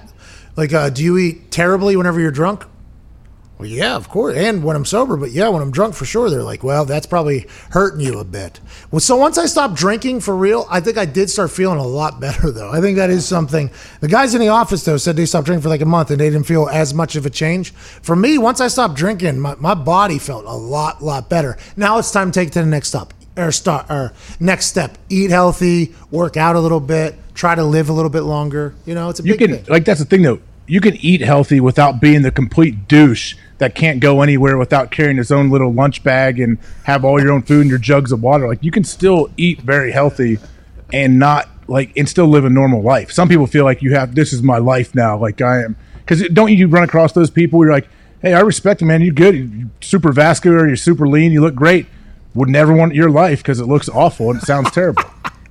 The meal prep, I can't do it. Diggs has been doing a lot of meal prep, and I'm very mm-hmm. impressed by it. That's why Diggs looks the way he does. That boy Tone. Diggs will cook himself like seven meals on Sunday night and then put them in little boxes and put them in his fridge. And that's what people do that get in things. I've never been able to do such a thing, ever. I have no idea how. It's an easy way to do it. So when you are hungry, you don't sit there and go for something terrible because you already have this pre-made chicken breast or something sitting waiting I, for you. I would eat two days worth of food, though, whenever, if I got into a moment. And then That we'd- tends to happen on I'm surprised, Thursday. Pat. You're not doing uh, you're not doing intermittent fasting. I'm surprised you haven't jumped on that one. Um, I mean, kinda. I guess I'm kind of doing it. I'm only eating when I'm here, and then I have like an early dinner. So I'm. I guess you could say I'm like 17-7. I'm I'm on and off. It's good. But late night, every once in a while, I have a peanut butter uh, low carb tortilla thing, and I just put it down. It's so good. It Wait, is- what do you mean? You put peanut butter on a tortilla and roll it up? Yeah, it, well, it's I put so much peanut butter on it, you can only really fold it in half. You know what I mean? But you, there's this low carb uh, tortilla thing. I forget the name of it. I need it. It is so good. It only three net carbs or whatever, right? So I'll put it on a pan, and I'll kind of toast it on both sides. Then I pull it off, put the peanut butter on there. Then I fold it in half. Peanut butter starts melting off of it. It's like five net carbs with the amount of peanut butter, or maybe seven because you're putting two doses worth on. I mean, it's a great meal. That's the only time I'll ever eat off of the uh, intermittent thing. But Terry Crews says that's all he does is intermittent fasting. That's all he does. A lot of says. people, a lot of people do that now and they love it. I don't. I haven't tried it. I don't. I eat. See, I eat late at night. Like I eat in bed every night. I, I'm always hungry late. I'm not hungry at normal times. I feel like. You eat wings in your bed? No, but I eat like bars. I eat all Nobody kind of would. stuff. What's the difference? Same guy that went after Dana White earlier, by the way. Who What loves- is- I, I, I enjoy to have a few wingies in bed. Like, are these like smothered in barbecue sauce or? what? Nah, I'm normally like a uh, dry seasoning guy, and then you have your, your ranch and your hot sauce dip that you do both in. Yeah, and then you wipe your hands on the sheets. I don't do that. Dip it. I Do you do you live with your fiance yet? uh, it has stopped since then. I, I can't confirm. Have not eaten in bed as much. I mean, guys can guys like to complain about the old ball and chain. It drags them down, doesn't let them do the things that they used to do. But that is something 100% I'm on board with your fiance for shutting you down for dipping wings in bed. Like the fact that you're eating wings in bed. If they were dry wings and you weren't dipping them, it could happen. But the, you have two different dipping sauces while you're in the bed. AJ, it's like if you practice something long enough. Say you practice it for ten thousand hours, which I have. You perfect it, and it's just fine. I don't. I don't buy that. I bet there's little remnants of ranch Oh, and barbecue and I'm whatever. sure, Oh, I'm yeah. sure there is, but you can't see it. There's it. little ligaments from the bones breaking in the yeah, you bed. find those later in the night because you roll it and it's like stuck to your back. You're like, oh, it's pretty good still. that crumb on the bed though is the worst. Yeah. Uh, the word. Just a little crumb. If it's from like uh, anything that's a little bit of a uh, crunchy, that thing will stab you too. I mean, out of nowhere, just fucking stab you. It makes no sense to me.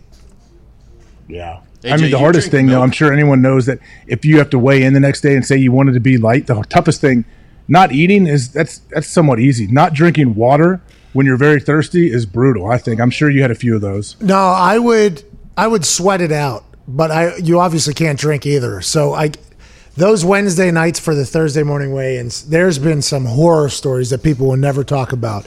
Also, they can save themselves ten thousand bucks or seven thousand bucks depending on how heavy they are. Thousand bucks a pound. Don't come in overweight. See you Thursday morning. Well, there's going to be guys that are going to be shitting their pants all night then because they're going to drink that. Uh, what's that stuff? Mineral f- Uh, magnesium citrate. magnesium citrate that you're supposed to take bef- before a colonoscopy or something like that. You- you- everybody's drinking that before. Jake Owen just showed up on television introducing somebody. Seems to be They're doing introducing some him. Twitter thing. Do you see that, Pat? They're doing some Twitter thing where I guess on Twitter right now, some different Aaron did it.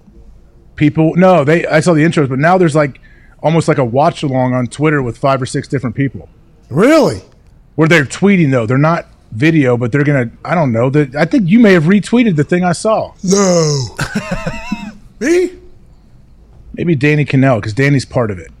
Uh, Danny Kanell bashed uh, kickers and punters the other day. Oh no. That's what I'm saying. I worked some games with Danny a couple years ago. He's a nice guy. Anybody that played in the NFL, by the way, I think you could, you have all the right in the world to bash kickers and punters for whatever you want, whatever slander you'd like to say. But if you're somebody that wasn't in the NFL, I think it's very hard for you to have a good opinion about how athletic a kicker or punter is because said kicker or punter that you're referencing, all 32 of them in the NFL right now, are more athletic than you fucking are. That is just a factual statement. Darius Oh, Rucker did one of them. oh, what's that? The live thing he was talking about. Yeah, what is it? They just it's like uh, Dude Perfect's doing it right now. Dude. Ooh, turn it on. The PGA Tour is back on the tee, and I'm excited to be doing live commentary at 1 p.m. Eastern with Golden Tate. Yeah, Golden Tate's on this one right now too. out there probably next week or two. Spend the off season, the rest of the off Oh, there. okay. You know, get a workout plan, work out in the morning, get on the course in the evening. I mean, my my kids to be out there. I'm gonna teach my kids to fish. Yeah. What the fuck is this? I mean, that's not. Ball, basketball. That's not that's not golf, baby. It's not. Is it on the live? No, there's a Twitter broadcast, ah, which is just a podcast while it's being aired. Yeah. It seems Looks like, like Darius it. Rucker and Golden Tate were having a podcast conversation there, and on TV it's regular commentary. I like it. I think it's a smart idea to have a Twitter broadcast and a TV broadcast. I'm not 100 percent sure what we just heard was the highlight of the whole thing, but I, I think that's not a bad idea. Yeah, it's a great idea. I mean, I, I would imagine though, if you played different clips of our four-hour and fifty-minute draft show, there's plenty of times where people are like, I don't know if that's the most entertaining mm. thing there is. Yeah, well, but the NFL also wasn't putting us out there. We were putting ourselves out there. The PGA is putting this out there. Great point. Yeah, I guess you got to give the PGA credit for trying. It- I- for just you got to throw everything out there. I feel like and see what works. I agree, especially because the USGA tried to take me off the internet last mm. year because I made a clip that was in a fair use situation where I could have took my, you know, lawyers and went to the USGA headquarters and really bitch up a storm for trying to ruin our business and my family's business and my friend's family's business and everything of that. But golf was, I think, a little bit harder on clips and things of that nature on the internet. The fact that they're doing this, hopefully they're embracing a whole new generation. I, I think this is I think this is very good. What's another sport that's very baseball? Isn't baseball just miserable on clips and things of that nature? Yeah. Yes, they've Yeah. been doing the whole anyone out. Oh, so the clip that I put out is probably going to get the one that Foxy put together of the fake home run that I hit. That one's probably going to get taken down. I No, because there was words over top of it. MLB is strict. All right, AJ. Anything else you want to talk about, Bub? Fight Island, I guess, is going to have good fights. I was wrong yesterday. Yeah, Will. uh, So how are they? How are they getting them there? That's a long flight. Dana's going to fly them all private, or is he going to charter jets? And how's it work? Probably charter jets, just like the NFL does, and things of that nature. So will all of the fighters that are fighting on that card be on the same jet? They're going to have to meet up somewhere, like in Vegas, and then go from there. So then they'll all have to get tested before they get on the plane, I'd assume, because you're all breathing the same air there. I don't, I don't understand how flying's happening. By the way, flying's happening. They're like, well, you got to wear a mask when you're in the sky, but some air is going to leak out right naturally because I'm breathing. Then that air that is just going to get put up in the vent and just showered down on everybody else. Mm-hmm. How's that happen? I mean, why are? Yeah, I mean, there's a million questions like that going on right now. I talked to Doctor Myron Rolle this morning. He's a very well-spoken dude. He is impressive. Could you imagine going to college playing football and going to pre med and then med school and things of that nature? I cannot. Things of that nature just blow my mind. things of that nature are really something that I never knew was possible.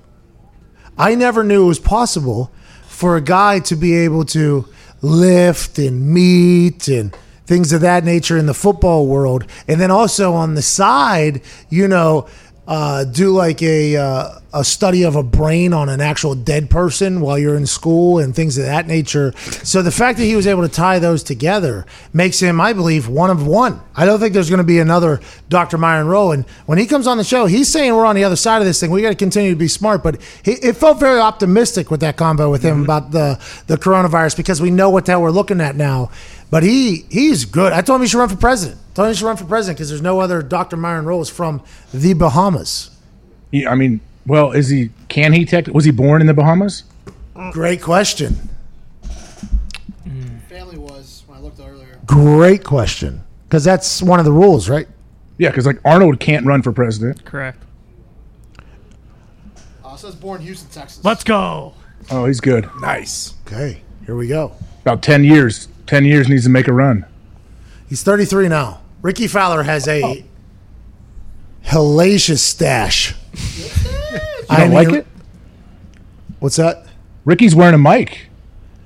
He is. He was the only one that said yes. Justin Thomas said no, and I said that if this was a few weeks ago before JT was on the mic for that challenge, I would have probably buried him for it. But now that we're on his side because he showcased an incredible personality as opposed to the guy that kicked somebody out of a golf tournament for heckling him a little bit, he's 100 percent right. Nobody likes being mic'd up. Nobody likes being mic'd up at all. Never good. Especially if it's golf and you're like you're you're gonna be mic'd up for five straight hours and you have to be like all right i'm trying to survive and keep my job here and win a golf tournament. Like this is my whole life. Now every single thing i say i got to worry about possibly them picking up and putting on the air. You got to have a lot of trust i guess in the producers that they're not going to make you look bad. Yeah, because if you if you have a Sam Darnold, I'm seeing ghost situation. Boom, ruined forever for that. why of uh, people you know people thought espn like did him dirty did you do you think they did when they put that out or nfl films whatever it was I think. I mean, I think so. Don't you? I think the NFL films even think so too. Like I, th- I think yeah if he was if he was an older vet they they wouldn't have done that to him the NFL films, by the way, first class operation. I'm saying this in absolute seriousness. They're the 33rd owner in the NFL. The NFL Films productions next level. What Steve Sabol put together, incredible. But I think they felt very terrible about the, that going out because of how NFL Films, you know, the the the respect that they have, I think, for the broadcast of the game is a massive ordeal, and it's one of the main reasons why the NFL has had so much success. But when that Sam Darnold thing happened, the NFL Films came out with a very strong statement about we have no idea how this happened. We are very sorry, and I think they fired the person that was in charge of putting it out there. So I think they did him dirty. I think so, don't you? Yeah, a little bit. I, I just don't know whoever whoever made the decision to put that out if they thought they probably thought there's no idea it's going to get as much pub as it did and carry on as long as it has. I think that's why you need people that know the game and things of that nature making those decisions, right? Think about the. No, they had to know that that was going to make him look terrible. They had to. I guess. Yeah. You know? And there's probably those moments that you can clip out of everybody's game. I would assume there's moments where somebody's questioning something that happened. Like, man, I thought whenever they were fucking, I thought, and this, like, in some either a coach or a teammate's like, no, you gotta, like that happens to everybody. If they were just to pull those, if everybody, you could do whatever you want to anybody. I mean, Sam Darnold's gonna have to answer to that seeing ghost thing probably for the next couple years. If I, it'll disappear at some point, but I think that's gonna be something that gets mentioned before again. Oh, he's got to. As long as he plays well, it'll it'll start to die down. But if he doesn't play well, it'll continue to live. You know So- that there'll be signs every every away team, every away game he has, like everything. Sam seeing ghosts again. Kept And always like all he was saying was, "Hey man, like hey, I'm having a rough day. This is a tough one today." Like that's all he was saying. all he was saying was no i'm you might know you know more than i do i think he thought he was seeing a particular coverage that didn't turn out to be the particular coverage that he thought it was going to be right he thought he was seeing things that he, he was not seeing and that's why you say i'm seeing ghosts is that what you think he meant there Yeah, I think maybe he saw some unscouted looks that they weren't prepared for. Like that, like you go in with your whole plan. Okay, this is what they like to do on third and short. This is what they like to do on first down. All these things, and then all of a sudden he gets in the game, and things are happening a little quicker than he thought. They're not disguising coverages like they were the week before that. Like all these things, and he's like, "Yeah, all right, hey, they, they got me shook here for a moment. I got to find a way to get my footing back." i mean i had mono but that was nothing compared to these fucking ghosts dude Does Brooks Yeah, have I a don't, I don't know why it shouldn't be that like such a huge deal. brooks koepka up to the tee box here par 5 568 hole 1 with a great mustache the former hockey player, hits it a quarter fucking mile, and he and the mustache like that one. I'm glad golf is back. I'm glad there's something. They got all Rafa Nadal now is talking on the.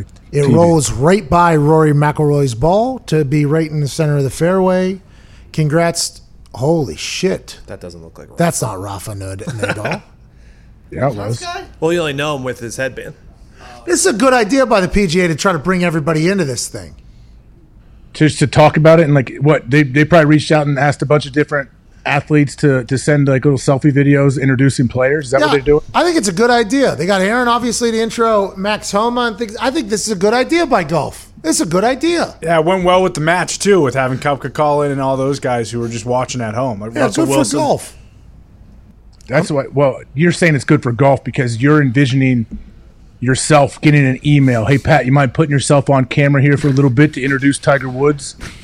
Excuse me, I'm gonna get better at golf, and you'll see me fucking playing an attorney. Okay, I'm not introing anybody. So you're going. Okay, let me get this straight. You're getting you got a busy fall. You're playing Major League Baseball. No, no, no. Excuse me. Golf. Ooh, JT didn't want to be mic'd, but almost hold one out from about 150. Sorry. No, I mean you're saying you're playing Major League Baseball as a scab. Now you're going to be winning a championship with the Los Angeles Lakers mm-hmm. Bingo. next to LeBron James, and now something I didn't know you're going to be on the PGA Tour. No, no, that's 10, 20 years down the line. I got nothing but time with golf. You can play until you're 90. Yep. Yeah, there's a lot of like 60 year olds on the PGA Tour really winning a bunch of tournaments. Freddie Couples, Boom Boom Couples. And think about how many swings they. I don't have anywhere near. See, I can do what Jordan Spieth just did. I mean, he just chipped one about a foot and a half in front of him there. I, I don't have as many swings on my body. I'm still fresh. The body's still fresh. You think your body is fresher than these golfers that didn't grow up blasting themselves against other humans? Well, that is a valid point that I did not consider. Jordan Spieth, for par after duffing a flop shot. Still repre- representing Under Armour. Not as much hype around Jordan anymore. Under Armour needs to build up his brand because Jordan was the monster for a couple years, and he'll get back to the, that form. But mm. I feel like they haven't done enough to promote him and his shoes and his clothing. His shoes and his clothing kind of stink. That's why. And I think that's why nobody's really promoting it. But Under Armour has made leaps and bounds from the terrible designs that they've had into the next generation. But everybody says Jordan Spieth, he was the next one. Remember, Jordan was the next one there for a little bit. We got this kid from Texas, his math teacher's his caddy. He's the guy, he's an American, he's good, he makes things exciting again. And then he kind of just fell off the first time you get successful is difficult. I honestly believe that. That is something I said that earlier, and I, I think it's true. I think the first time you're successful can be a little bit difficult for people to handle. Jordan Spieth got very successful very quickly. Will he be able to get back to that? That is the question, AJ. I think he'll get back to it, but think about it in golf too. This dude was playing PGA tournaments when he was in high school. He would play. They would let it give him an exemption to the the tournament in Dallas, where he's he's got his high school buddies cheering him on. He's playing well, so he was so good so young. And base er, or in golf is such a weird sport where one day you can shoot eighty, next day you shoot sixty two. Can you imagine when you're all of a sudden you're not playing well for a full season or two like he's been doing and trying to figure out his swing? Like that would be brutal. Well, at Such 20, a mental game. at 21 or 22 in 2015 he won the Masters and then he won the US Open and came in second at the PGA. Like he was he was on top of the world then and then lately he fell off for whatever reason maybe. We're not turning this into a, a, a Jordan Spieth hate fest, but if Under Armour got a little bit better decorated design stuff, more people would wear it. But our guy Justin Thomas just got a birdie. He's playing good golf. Americans round up four of the top. You do the math. Eight spots. Mm-hmm. Justin Rose didn't know he was from another country. He's playing great golf. You didn't know? You didn't know that? He's from No, Europe? I had no idea. He is. He's from uh, that one. He won the gold medal. I think. Yeah, you won the gold medal. He won the gold medal. Yeah. For us. No. No. No. Hang on. England. He's not from America, Pat. I didn't know if he wanted to say, "Hey, you know what? Dual citizenship. I'll golf over here with the for the American squad." Kuchar didn't Kuchar win the bronze for the Americans? Yeah. Matt, Who my guy the- Matt, Who won the silver? I'm on it. Tiger probably. He wasn't there.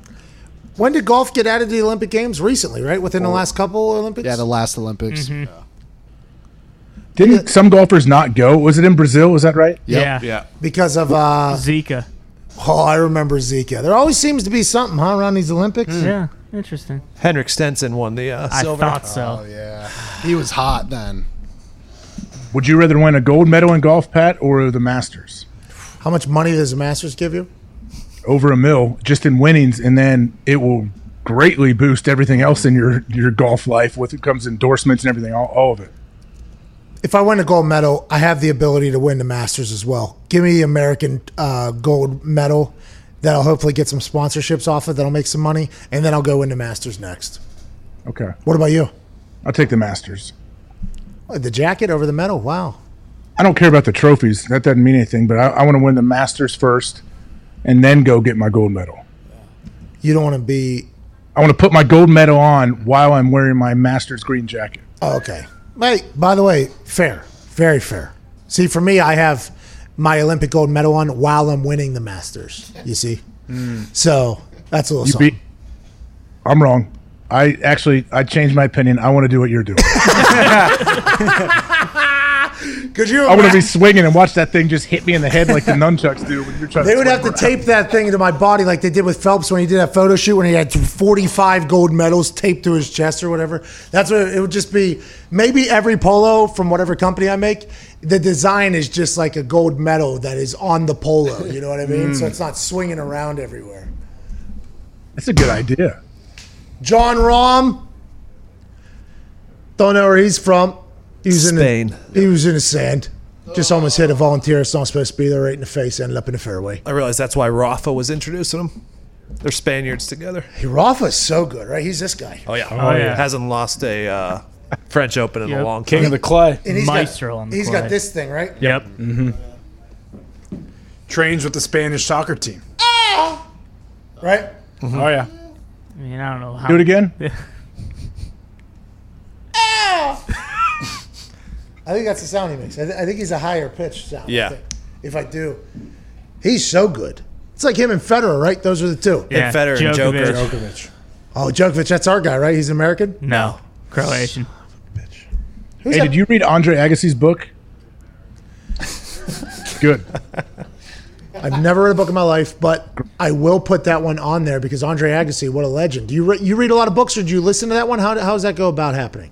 I don't know if I read or listened to that one. I listened to more now lately. Um, but man, it's a good book. You his upbringing, his dad was kind of crazy and driving him, and he ta- talks about a, how he accidentally did meth one time. He was wearing a wig uh, a lot of the time when he had that long hair. Like it's a good book, man.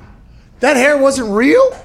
No, it was a wig, and it, it once you read the book, you realize that once it all came out, because Andre went from having this sweet long hair doing commercials, and then he showed up for a tournament with Bald. like a super buzz cut bald, and I'm like, oh, okay, he cut his hair. I guess I never really saw the transition from balding to this, and then he talks about it in his book. Yeah, he was wearing he was wearing like a clip in rug kind of thing to cover up his baldness. It was weird. How do you accidentally smoke meth? Is that uh is like you're smoking spice? I think it was a trainer. I don't know if he smoked it or however he gave it to him. Something. I don't. I Here. forget exactly. I think him and McEnroe were out in New York City one time. Throwing an extra card. Here, smoke something off of this. I don't know if he This smoked it. Maybe it wasn't meth. It was some kind of. No, it I think it was meth. yeah. Pretty Smoking sure it meth? is meth. Yeah. Someone gave it to him, a trainer somehow, and he thought it was something else. I don't know if he smoked it or how he ingested it. Pretty thankful he didn't get hooked on the old meth there that hmm. one time. He hates tennis too, right? Seems pretty addicting. It's because he was smoking meth. Probably. Why is Well, Andre- I think he had like a the classic like overbearing dad that w- was all over him from a young age on how he needed to win and work and do all this stuff. And I think that was one of the things he dealt with his whole life. It was like trying to get his dad to look at him and say, "Hey, you're not the worst." Michael Jordan stuff? Yeah. Marinovich. Todd Marinovich. Yeah. Todd Marinovich, yeah, it's Marinovich for sure. Yeah. Well, Jordan, his dad told him to go back in the house with his mom because he couldn't change a tire. The Marinovich 30 for 30 was. Or, Serious. That was the one where they were, him and his dad made up, right? Or something like that. I can't remember. I'm not I don't sure. think they made up. They were on a beach. Wasn't he on a beach throwing a ball in that? Well, yeah. Oh, at 'cause the end. USC though. They yeah. ta- yeah, I tried to buy some of Marinovich's art. He was painting. I think in that Oh, 30 yeah, for yeah, 30, they showed him painting like on a boardwalk Uh-huh. in Venice. I wanted to find that art and buy it. That's what you do. You buy great gifts right there. that is what you do. But by the way, I have a surprise. Write it down time when I tell you. Yep. We have a surprise gift for you. But the best thing is, Ty's going to write down surprise gift, AJ, and then Ty's going to come to you in seven minutes, and you're not going to have any any kind of idea of what you were thinking about to get me. Bingo. Absolutely bingo. But in two days from now, I will remember. And at that point, I will be upset if it's not here. And then I'll be reminded that we none of us could remember what it was whenever it happened. And then we'll have to wait a week with shipping, and then we'll get here at a time where it's too late. And then we just move on to the next thing. We just move And it on. shows up, and you're gonna forget. Like, who sent us this? Why and you the realize hell- you ordered it. Why the hell do we have Marinovich's painting? I didn't even know this fucking guy His painted. art's actually really cool. I got it right here. It's very good. Yeah. Ooh, look at sweetness. Can I buy it? Oh yeah. Go to the football. Did he go? He went after that thirty for thirty. I think he like relapsed and went back to jail. Yeah, he did. What? Mm-hmm. Is he out? Oh, look at that guy still doesn't know where our set is. Still, still looking for it. He was supposed to join our show, and I guess he got lost finding our set down at uh, Radio Row. We were told. Barry Bradshaw. Yeah. He doesn't have any handlers that can show him the way. Uh, well, we were lied to, but in turn, we just thought about him just aimlessly walking around Radio Row looking for our show, and it was kind of comical there for a little bit. Just a Tell you what, he'll find us. he'll find us on Yacht Week. We will be doing Yacht Week, and we have other massive news that we will break. Tomorrow on McAfee and Hawk Sports Talk, this has been Thursday, June 11th. Thursday, June 11th, the day the world found out that veteran NFL players will be reporting on July 28th to training camp. The day the world found out. Thursday, June 11th. AJ, you have anything for the people here before we head out of here? No, I think you do a good job of kind of recapping the show and making sure everyone knows like what's going on in the world and, and other things of that nature. So I'm okay. Do you want to maybe congratulate the room on breaking some massive news here? Oh, congrats, guys! Congrats! I, I really hope Thank you. our commissioner doesn't come out and announce July 27th as the report date for veterans. Well, that means uh, we beat. Who says that our commissioner isn't my source? Ooh. You don't want to out your source like that. Yeah, it's not. But I'm just saying he could be because I haven't said who my source is. You know, I haven't said. did Roger Goodell text with? That's that is the question. Is there any media members that he will text with? And can he text? Pop now. Hmm. He might send voice memos. There is something where you can speak. What is Oh it? yeah, speak to text. My old man does a lot of speak to text, and every once in a while there'll be some words that make no sense, and he'll be like, "Sorry, speak to text" or whatever. I'm like, "Good move, good move." So you're just talking to your phone, and the son of a bitch just starts putting texts out together for you. Yep. Mm-hmm. It works too. That's a weapon. Oh yeah. Yeah. Huh. Maybe I start doing that. Nah, I'll stick with the FaceTime. AJ, we'll FaceTime you manana. We can't thank you enough for watching. This has been McAfee and Hawk Sports Talk. Evan Foxy, please play some music. The greatest sports talk show on the internet from 1 to 2 To Eastern Standard Time. So come on down for a mental vacation with the boys on YouTube Live. It's McAfee and Hawk. McAfee and Sports Talk. AJ used to tackle quarterbacks. And what? He's a Rust Belt kind of guy. AJ Hawk. That's the punter of the decade for the 2010s. Kicking piss missiles to the sky. It's McAfee and Hawk. It's McAfee and Sports Talk. It's McAfee and Hawk Sports Talk. So sorry to interrupt once again, but I have to tell you about Omaha Steaks. Omaha Steaks is America's original butcher since 1917 with five generations of quality and expertise in delivering perfectly aged beef hand carved by master butchers in the heartland of America. The steaks are the most tender and most flavorful, or if you're Zito, flavorful. You can only get steaks like this from Omaha Steaks. All of Omaha Steaks, world class steaks, burgers, chops, and more are delivered safely to your door and backed by our unconditional 100% money back guarantee. Omaha Steaks bring people together even when they're far apart. Their meals everyone will share, remember, and love from the brand that America has loved for over a hundred years. So you can order with confidence. Omaha Steaks is 100% American grain finished beef, naturally aged at least 21 days for the ultimate in tenderness, juiciness, and flavor. Omaha Steaks offers a variety of options everyone loves steaks, chicken, pork, burgers, easy to make meals, desserts, and more. Omaha Steaks are the perfect Father's Day gift because dad wants steak, not another stupid tie or gift card. Dad wants meat. And the meat you should be given, Dad, is from America's original butcher. Omaha Steaks also have Applewood smoked steak cut bacon, which is perfectly cured and cut extra thick. There's only eight slices per pound. It's bacon like no other. Every order is flash frozen, vacuum sealed, safely delivered in a cooler with dry ice, and stays ready to cook in freezer for months. So take advantage of these deals. Buy one for your father for Father's Day. Buy one for yourself for later. And it's all backed by their unconditional 100% money back guarantee. Right now, Omaha Steaks is offering listeners of this show an access to a variety of amazing packages that are perfect to send dad for Father's Day. Go to omahasteaks.com and enter the code PAT in the search bar. You'll see all of the great options available, many that include free shipping, wow, and a free one pound package of their perfectly cured, incredibly thick Applewood smoked steak cut bacon. There are many packages available that are perfect for your dad, and they're all ready to be shipped straight to his door in time for Father's Day. OmahaSteaks.com, type Pat in the search bar, and get dad some amazing meat. Look at their packages. There's a variety of them, they're all incredible, but make sure you send dad the right Father's Day gift this year. OmahaSteaks.com, type Pat in the search bar, get him the meat that he wants in his mouth. And that's Omaha Steaks meat.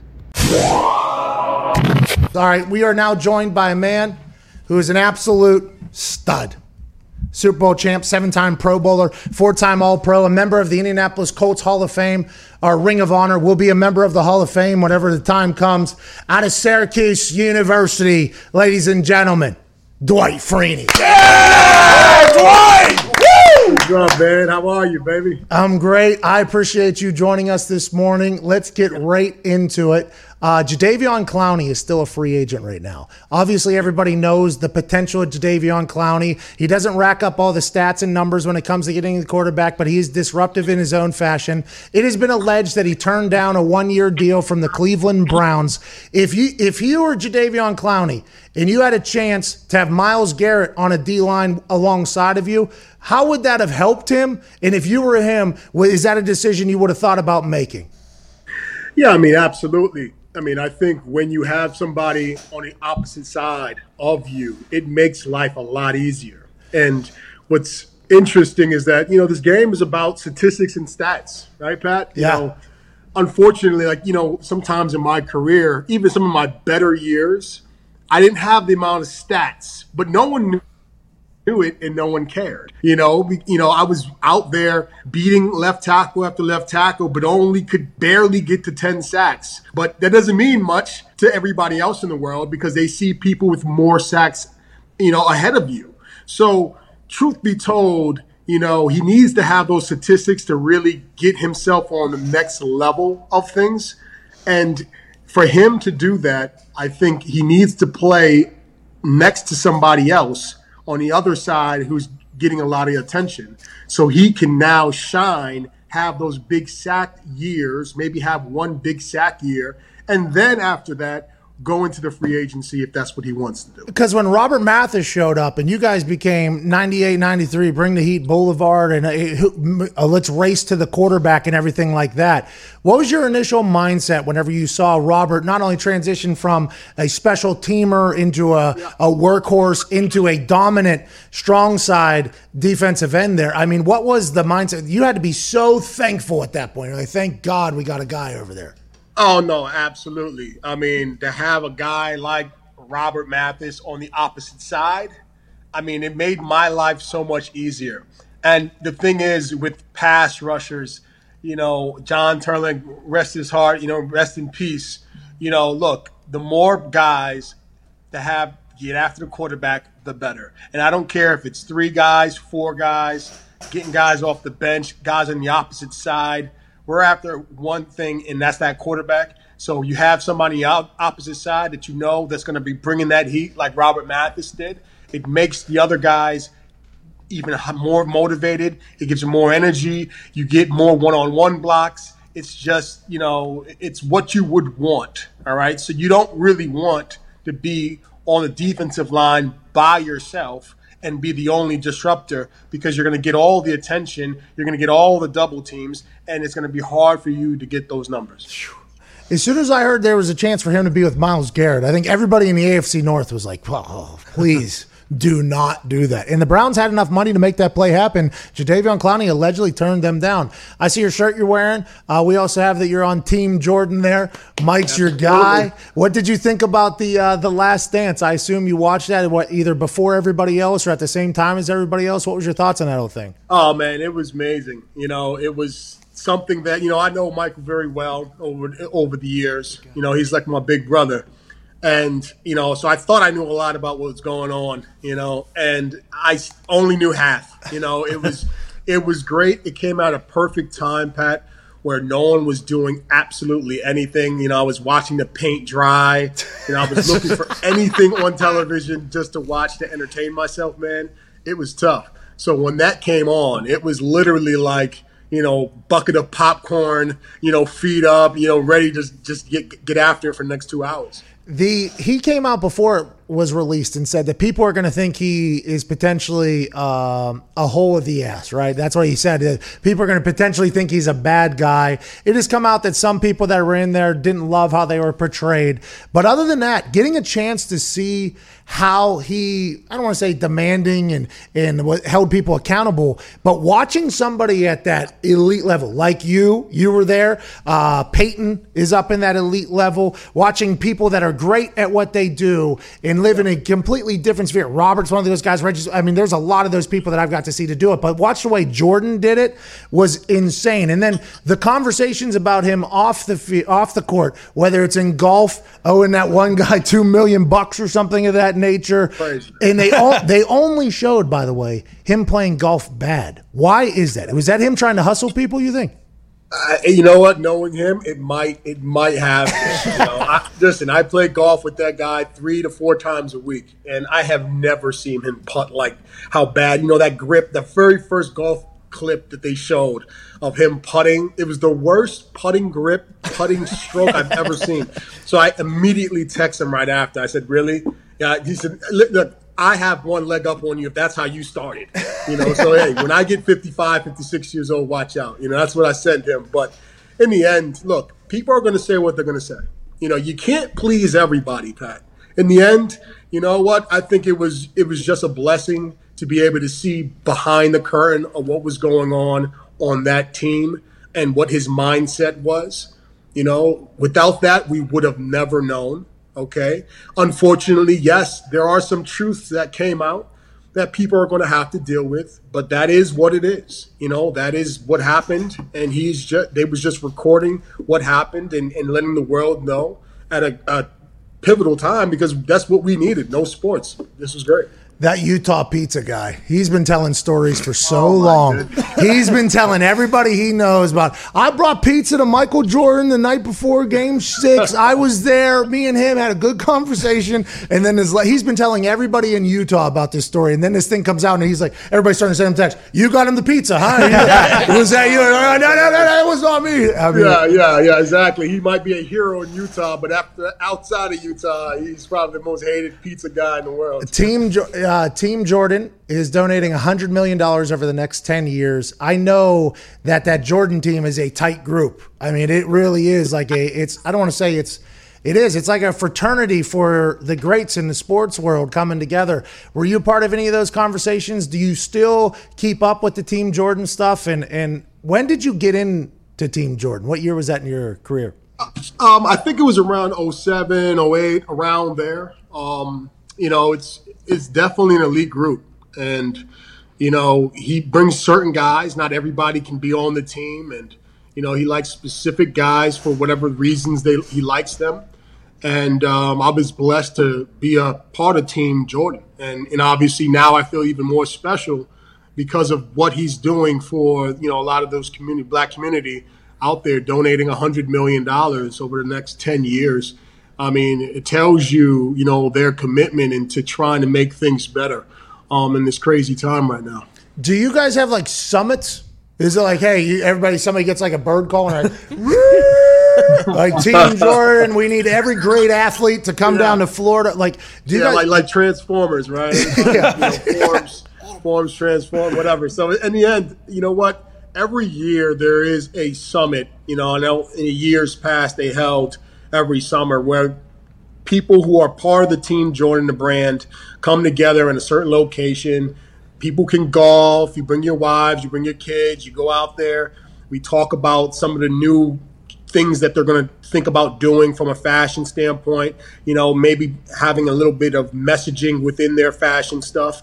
You know, kind of just talking about how important social media is and, and their platforms of different players to get their message out there. So every year, you know, they get together, okay, and they have like this Jordan Summit every summertime to go out there and really, you know, hey, listen, this is what we're talking about this year. This is what we're thinking about this year. We want your input on how we can become what you want us to become as in Brand Jordan. I was I was trying to send him my tape to get recruited to Team Jordan. You know what I mean? I think I thought it was going to be a long shot to be a punter on Team Jordan, but I was giving it my go, Dwight. Very long shot. Uh, you said you play golf to him with, with him three to four times a week. Three to four times a week, Pat. You know. Hey, I've heard about his golf games, Dwight, and I've seen you in action too. Those things have to be electric to be a part of, I'd assume. Um, I mean, it's one of the best golf golfing groups we got. I mean, it's so funny. You know, it's like you think you know how to play golf, or you know how you think you could play fast until you play with their group. We get 36 holes in in five and a half hours to six hours every single time we play. All right, and that's with six guys, Pat. That's not with that's not with four guys. All right, it's like four guys. You think, okay, that's going to take eight hours. No, six guys. It takes five and a half hours, and it might take five and a half hours because me, because I can't find my ball half the time. It takes five hours, right? That's in, so it's just everybody has their own cart. Obviously, you get you get to ball, you hit ball. I'll see you at the green. Basically, Yes, hit the ball and and hey, listen, if you get hit, oh well. All right? that's, just, just- that's just what it is. right? That's part of that's part of the game. Avoiding other guys' shots as you hit your ball It just brings it to another level. Right? Are you are you a fisherman at all? You know what? I went out a couple times. He invites me, and I go out, and I like to fish. But the thing is, this you know, this actually last year was the first time I've ever been fishing. You know, I I never been fishing. My my father never brought me up that way, so I had no idea. I like the competitive factor of it, but when MJ goes fishing, it's like you know, some people go fishing in the morning for three hours and come back he fishes for like eight hours, man. so it's like you'll go out, you'll you know wake up at whatever seven o'clock in the morning, and you're back at like five p.m. like a work day. I don't know if I like fishing that much, you know, but I do enjoy it a little bit. But um, this trip, what he's on right now, is great. He told me about it prior to that he was going. I told him, "Hey, good luck." You know, I always, and I, and I also told him this. I said, "Look, I'm you when you retired. Because when he retired, fishing was not part of the conversation. It was all about golf. This is the only thing he worried about was golf. He just wanted to golf, golf, golf. Okay, now he's like 55 or 56. Now he wants to go fishing and stuff like that and drag me along. I'm like, no, I'm doing what you did. Right? I, I want to be like Mike, right? I want to golf until I just can't golf anymore. And then when I'm done with that, then I'll go fishing. All right, when I'm 50, year, 50 years old. How do you feel? How's the body feel? You were always a guy that took very good care of yourself. You had the nutritionist way before the nutritionist world came in. You were drinking the high pH water. I mean, I remember you really taking care of your body before everybody else. How is the body now after obviously a long career of uh, banging around with a bunch of grown ass men out there? Yeah, I know, man. Knock on wood. You know, it's it's still doing good. You know, the body feels good. You know, it was a blessing for me. The reason why I retired wasn't because physically I couldn't do it anymore. You know, and I think that was one thing that was a goal for me. You know, when I got later in my career. You know, I got hurt one in San Diego, I think in 2013 or something like that. And, and I told myself, look, I want to leave on my own terms. All right. And I don't want it because of an injury of why I left. So I played another three or four years after that. And funny, you know, I tell people when I was what in year 16, I felt better than I was in year 10, you know, because of how my body felt. It was absolutely great. Um, but so right now I'm still feeling good. Who are Uh, those? still- Who are those dudes in gis? What'd you say? You know who I'm talking about.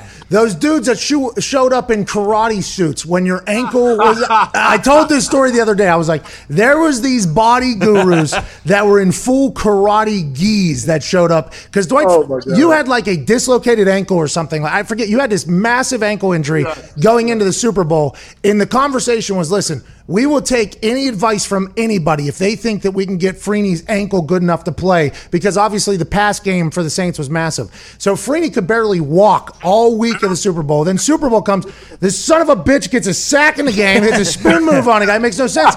And the only thing I thought of afterwards was like, not only is Aaron Burrill obviously and the entire training staff of the Colts awesome, but these dudes that were in gis, who the hell were these dudes in gis? Hilarious. Yeah. So so it was Leon Melman. Okay, Leon Melman is a chiropractor so, and, and a nutritionist that I've been dealing with. You know, I dealt with his mother first, and then you know when she passed away, then I dealt with him, and he is just a master when it comes to chiropractic, soft tissue stuff. He's a guy part of my team that I worked with year in and year out you know so it was he was a part of that team trying to get me ready you know and it was a blessing that i was in south florida because his practice was in south florida so you know when he when he gets ready to go he puts on that quote unquote karate suit right? and, then, and then he gets going man and he gets he gets after it and and oh, hey that was a grade three i think ankle sprain so i didn't even have ligaments you know, they weren't really even attached, and somehow I was able to play. They told me I was out four to six weeks for sure, and somehow in two weeks I was able to play. So, you know, big ups to him, man, and him getting me right. Hey, I don't know who he was, but I remember that guy in the gi. If I ever have an interesting situation or I need to get back with something, I'm calling Karate Kid. Ladies Karate and gentlemen, fu- future Hall of Famer, great teammate, member of Team Jordan, an absolute good human, Dwight Freeney. We can't thank you enough. Hey, man, thank you for having me, boss. Thank you, Free. I'll talk to you soon. Joining us now is the official authority on baseball in my life, and I would assume a lot of other people uh, from ESPN. Ladies and gentlemen, Jeff Passan. Big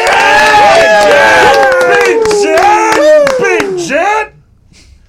How's it going, Jet? boys? Jet, how um, we see you in normal clothes here. I did not know that was a thing for you. Yeah, it's uh, I, I actually sleep in the suit, and I just change into this for the show. You do. This is kind of weird to not see you in the full. I mean, because 5:30 a.m. or whatever, you're doing Korean baseball on ESPN, full suit. I mean, you're in a full suit. You go on. Can we can, can we actually can we actually get to a more important subject? No. Um, I saw during the I saw during the break Yep. that you ch- was it chugged a full 12 ounce beer in 1.1 second. Is that what it was? Yeah, that was at the Yankee game. Doesn't get talked about enough because uh, other athletes chug, uh, but I used to, and I, every once in a while I can get one down there pretty quick. Right there. We found out that we were sitting right in the seats that were on television. Like we we, we had no idea until about probably third or fourth inning. We looked at our phones because you don't have a lot of service in those things, and we just got screenshots of us just from people. I'm like, oh. Oh my God! Here we go. So we go into the little buffet area. We grab up beers. All right, this we're gonna Listen, this game's over. They already hit a grand slam. We might as well take this for what it is. And any right-handed batter, we were right in the back of it. And uh, next time it came on, I was like, "Here we go. I'm gonna get this down." And, and they're only on that camera angle for only a couple seconds, you know, because they go to the back one for Right. the pitch. So as soon as that thing turned red, I tried to get it down. And sometimes, you know, the throat is just wide open, and it felt like it felt like that was really going through a tunnel down there. It was a good. I thought it was a pretty good performance. I, I say this because I feel like when we get together, which is an inevitability at this point, Yes. uh, we got to have a chugging contest. Oh, because Jack. I, Whoa. I, I uh, listen. I don't know if I'm going to beat 1.1 second. That's really, really good, but I can hold my own still. Yeah. I, I'm, I'm Yeah. pushing 40. I can hold my own a little bit. Yeah, I so th- it, it's on McAfee. I want to let It's you on. know, I, I used to be a pretty renowned chugger. Uh, I had to retire the chug because Yep. everywhere I went, I, would I would literally get challenged like 30 times, 30 times a day.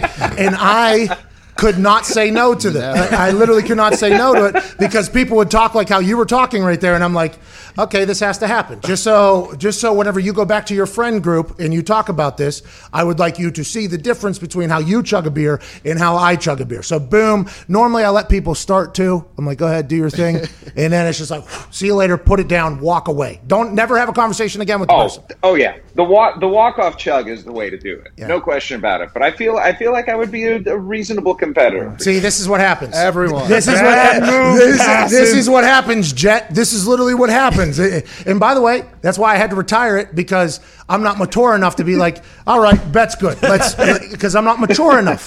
I am not mature The first time I traveled with Pat, he chugged over 20 beers, and I was astounded. The first time, the first time. By the way, this kid's working for me. I'm his first ever boss. And I'm like, hey, this is the game, kid. Uh, let's get to a game that we will chug beers together. By the way, though, I'll br- I'll, br- I'll bring the chug out of retirement because of how much you have done for this show and everything. Wow. Yeah, I will. I will. Let's go. I will. I don't have to. I don't have to do it. But I'm doing it because I'm so thankful for what you have done for this show. Let's talk about it, Jet. Generosity.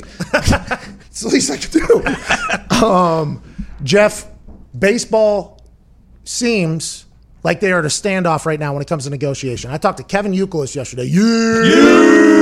I talked to him yesterday, and he broke down why players would hate a 48 game season or anything like that due to the rotation of the pitchers and everything of that nature, the stats, the teams. He basically said it's not even real baseball. If it's not at 80 games, it's not even, in his eyes, it's not even a conversation. Is that how a lot of the players feel? And it does feel like the MLB owners are not going to do that at a prorated salary. Is that going to be the ultimate standoff at the end of this thing? That's exactly what it is. And the players are incredibly firm right now in their stance on getting paid full prorated salary. They believe that this is a principle that they need to stand behind. Because if you look at the way that the last like five to 10 years have gone for players, th- this is their perspective and how they feel. They see something like uh, 30 plus year old free agents uh, you know, being told that they should be fitted for walkers. And they see, um, you know, in arbitration, teams taking uh, just really hard line stances. And they see something like, uh, it, you know, players call it the punitive renewal. So the way that salaries work in baseball is if you're if you have fewer than three years of service time in the big leagues, the club can essentially tell you what your salary is going to be. Now, there's sometimes where it's sort of back and forth, like, hey, we'll offer you this. You say, no, I want that. They'll say, fine, we'll meet in the middle. But if you don't accept what their ultimate offer is, they can pay you whatever they want to. And, and some people call it the punitive renewal because they can renew your contract for wherever they want. So it's things like this that have really gotten under the skin of baseball players. They feel like they've been bullied, they've been kicked around, they've been pushed. And remember, the, the players for decades were the power brokers in this situation because of Marvin Miller and because of Donald Fehr and because of the, the union leaders that they had who stood up and were willing to have labor stoppages to fight for particular rights. The players right now are ready to fight, and they are standing behind the fully prorated salary as their fight. you can see why they would be jaded. I mean, I got jaded in a business negotiation, and I it made me hate where I was working. And le- so you could see how those first three years of basically everybody in the league, how you could potentially get jaded if you're being screwed over by maybe just one bad owner or two bad owners or something of that nature. I'm not saying everybody in the MLB is getting screwed over. I would assume you're not saying that as well. But there are probably situations there where somebody has a friend that something happened to him where he got screwed over or something like that. You carry that in, plus the fact that you signed a deal for full, fully guaranteed. Now they're trying to do the whole thing. You could see why players would be very frustrated. But isn't it getting to the 11th hour here? And are the players okay with potentially doing an illegal strike, which would be a breach of contract? And doing are they like willing to go that far in your eyes? This obviously isn't a guarantee, but in your eyes. Yeah, Pat, we're not in the 11th hour. We're in the 111th hour. The 11th hour was like weeks ago at this point. And that's the, the most frustrating part of this entire thing is that the discussions that they're having right now, the positions that they're staked out in right now, could have been done two months ago. Like th- this could have happened. It's June 10th today. You know what was supposed to happen June 10th? Spring training was supposed to start today. Oh, so it's and not they were happening. gonna and they were gonna start baseball on you know Fourth of July, like around that time. And- so this isn't right now- happening. It's not happening. I mean, it's it's just it, it is it is incredibly frustrating.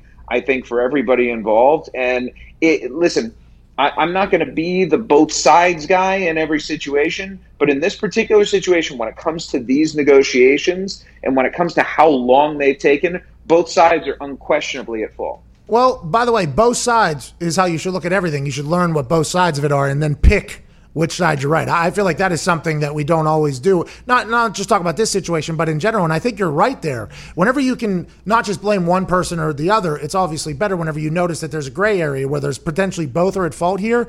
But at the end of the day, I said this yesterday, and I think I I heard it from you, but I might have missaid what I said.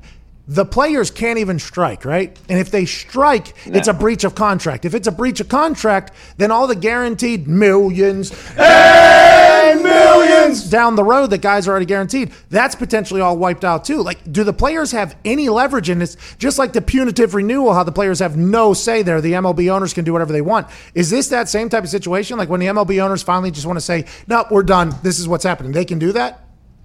Yeah, I mean, uh, unfortunately for the players, if you strike in the middle of a collective bargaining agreement, uh, it, it is going to get taken to a judge and it is going to get overturned instantaneously, and you're going to be right back to work. And, and the players recognize this, which is why they have acknowledged that if Rob Manfred, the commissioner of baseball, institutes a season, remember, that's part of their March agreement that Rob Manfred can set the season at whatever he wants. And they're trying to find a happy medium here and get to an agreement on what that season is. If they can't do that, though, MLB is going to play that 48 game season, and there's nothing that the players can do about it except file a grievance. And that's where it gets really ugly, Pat, and that's where it gets really dirty. And in the grievance room, there's going to be all sorts of discovery requests, and that's going to be for MLB's financials, and that's going to be for the Players Association's communications during this whole thing. And it's just going to set a really bad precedent going into 2021 when the collective bargaining agreement does expire, Oh, and no. after which we could see a lockout or a strike. Baseball's dead. That's that would mean baseball's dead if they can't come to a good collective bargaining agreement. Which let's assume they'll be able to, but in baseball it takes a lot of people. I mean, there's a lot that has to happen in baseball.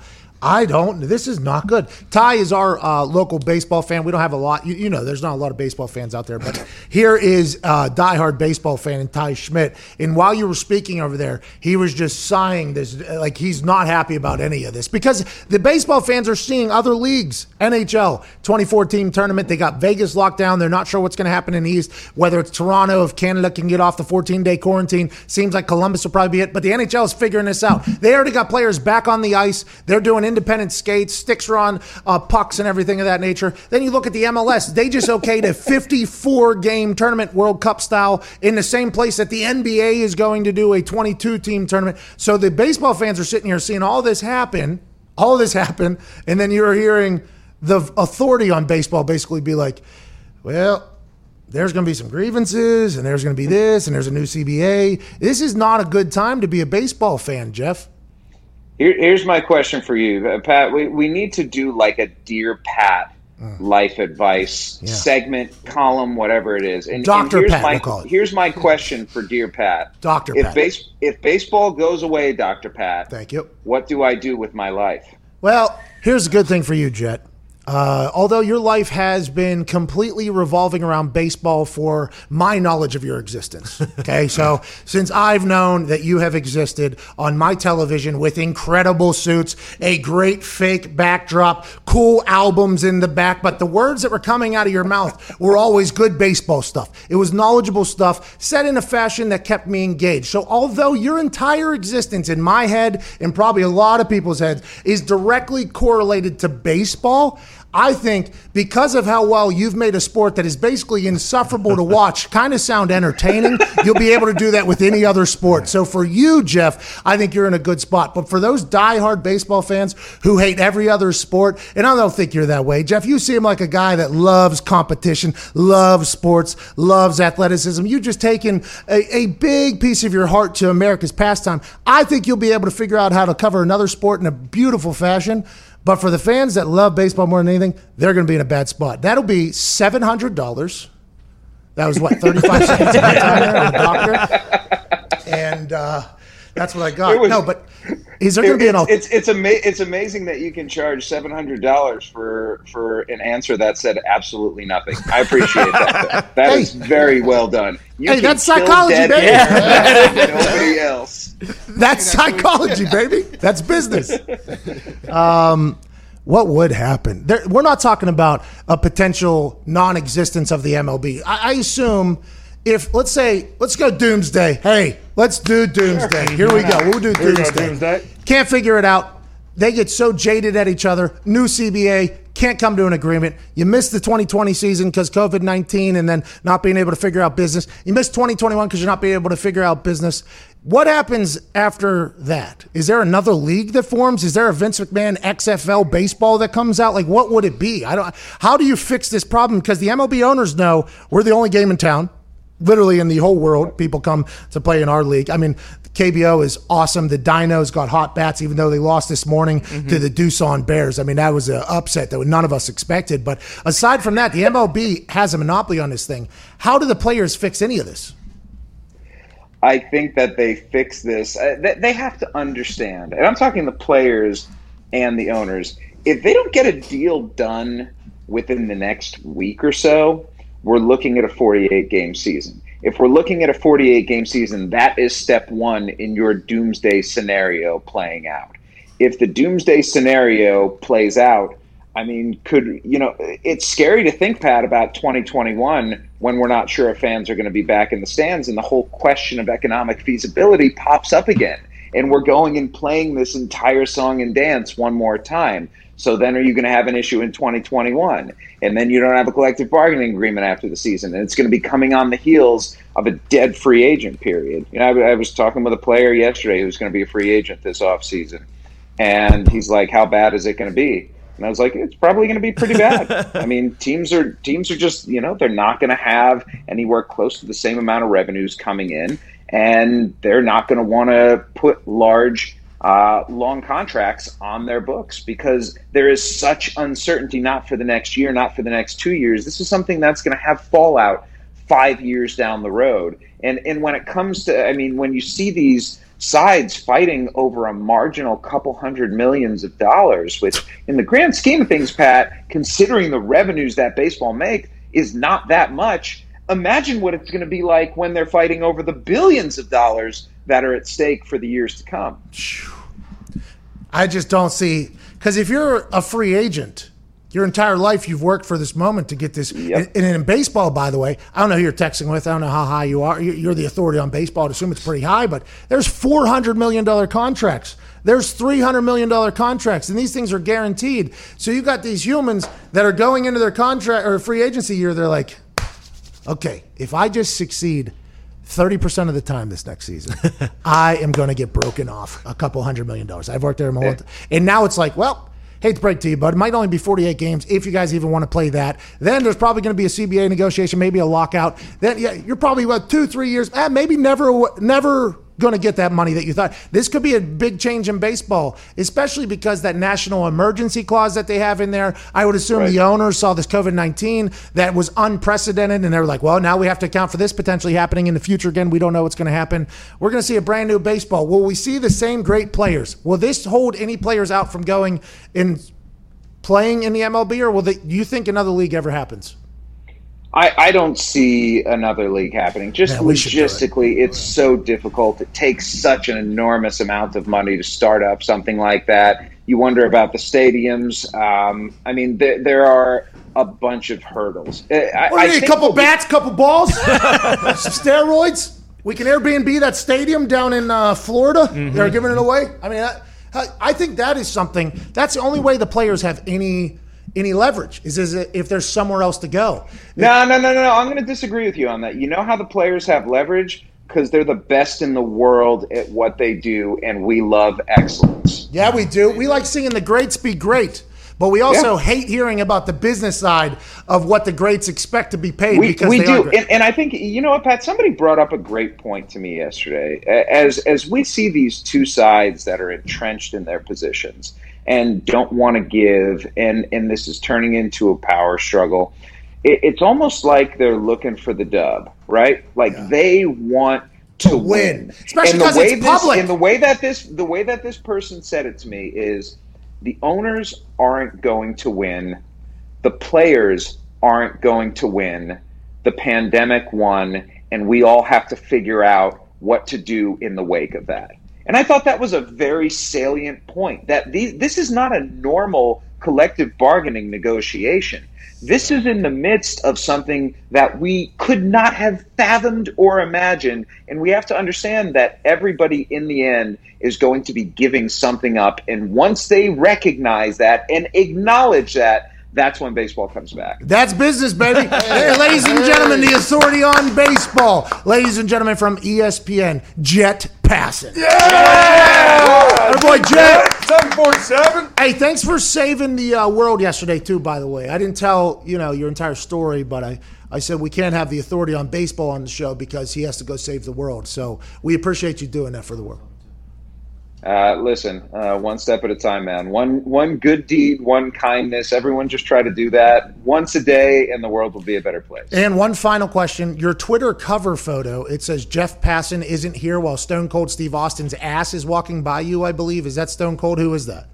That is Stone Cold. Man, you got like, do you know Stone Cold's ass that well? Well, I, I know wrestling. I, that was a very Stone Cold Steve Austin look while walking by there at the, especially the Raw is War era. Were you front row right there, trying not to tell your parents you weren't there? What is this?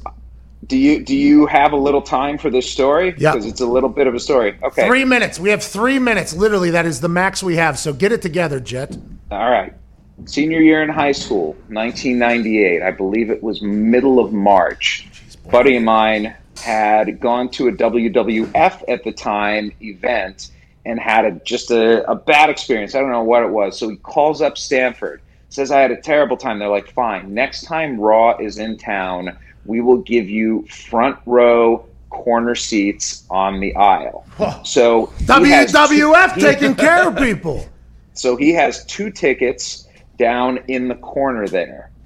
This is not just an average Raw Pat McAfee. This is the Mike Tyson Stone Cold Steve oh, Austin Raw. Oh, that's a big This Raw. is- yeah, this is like one of the great Raws of all time.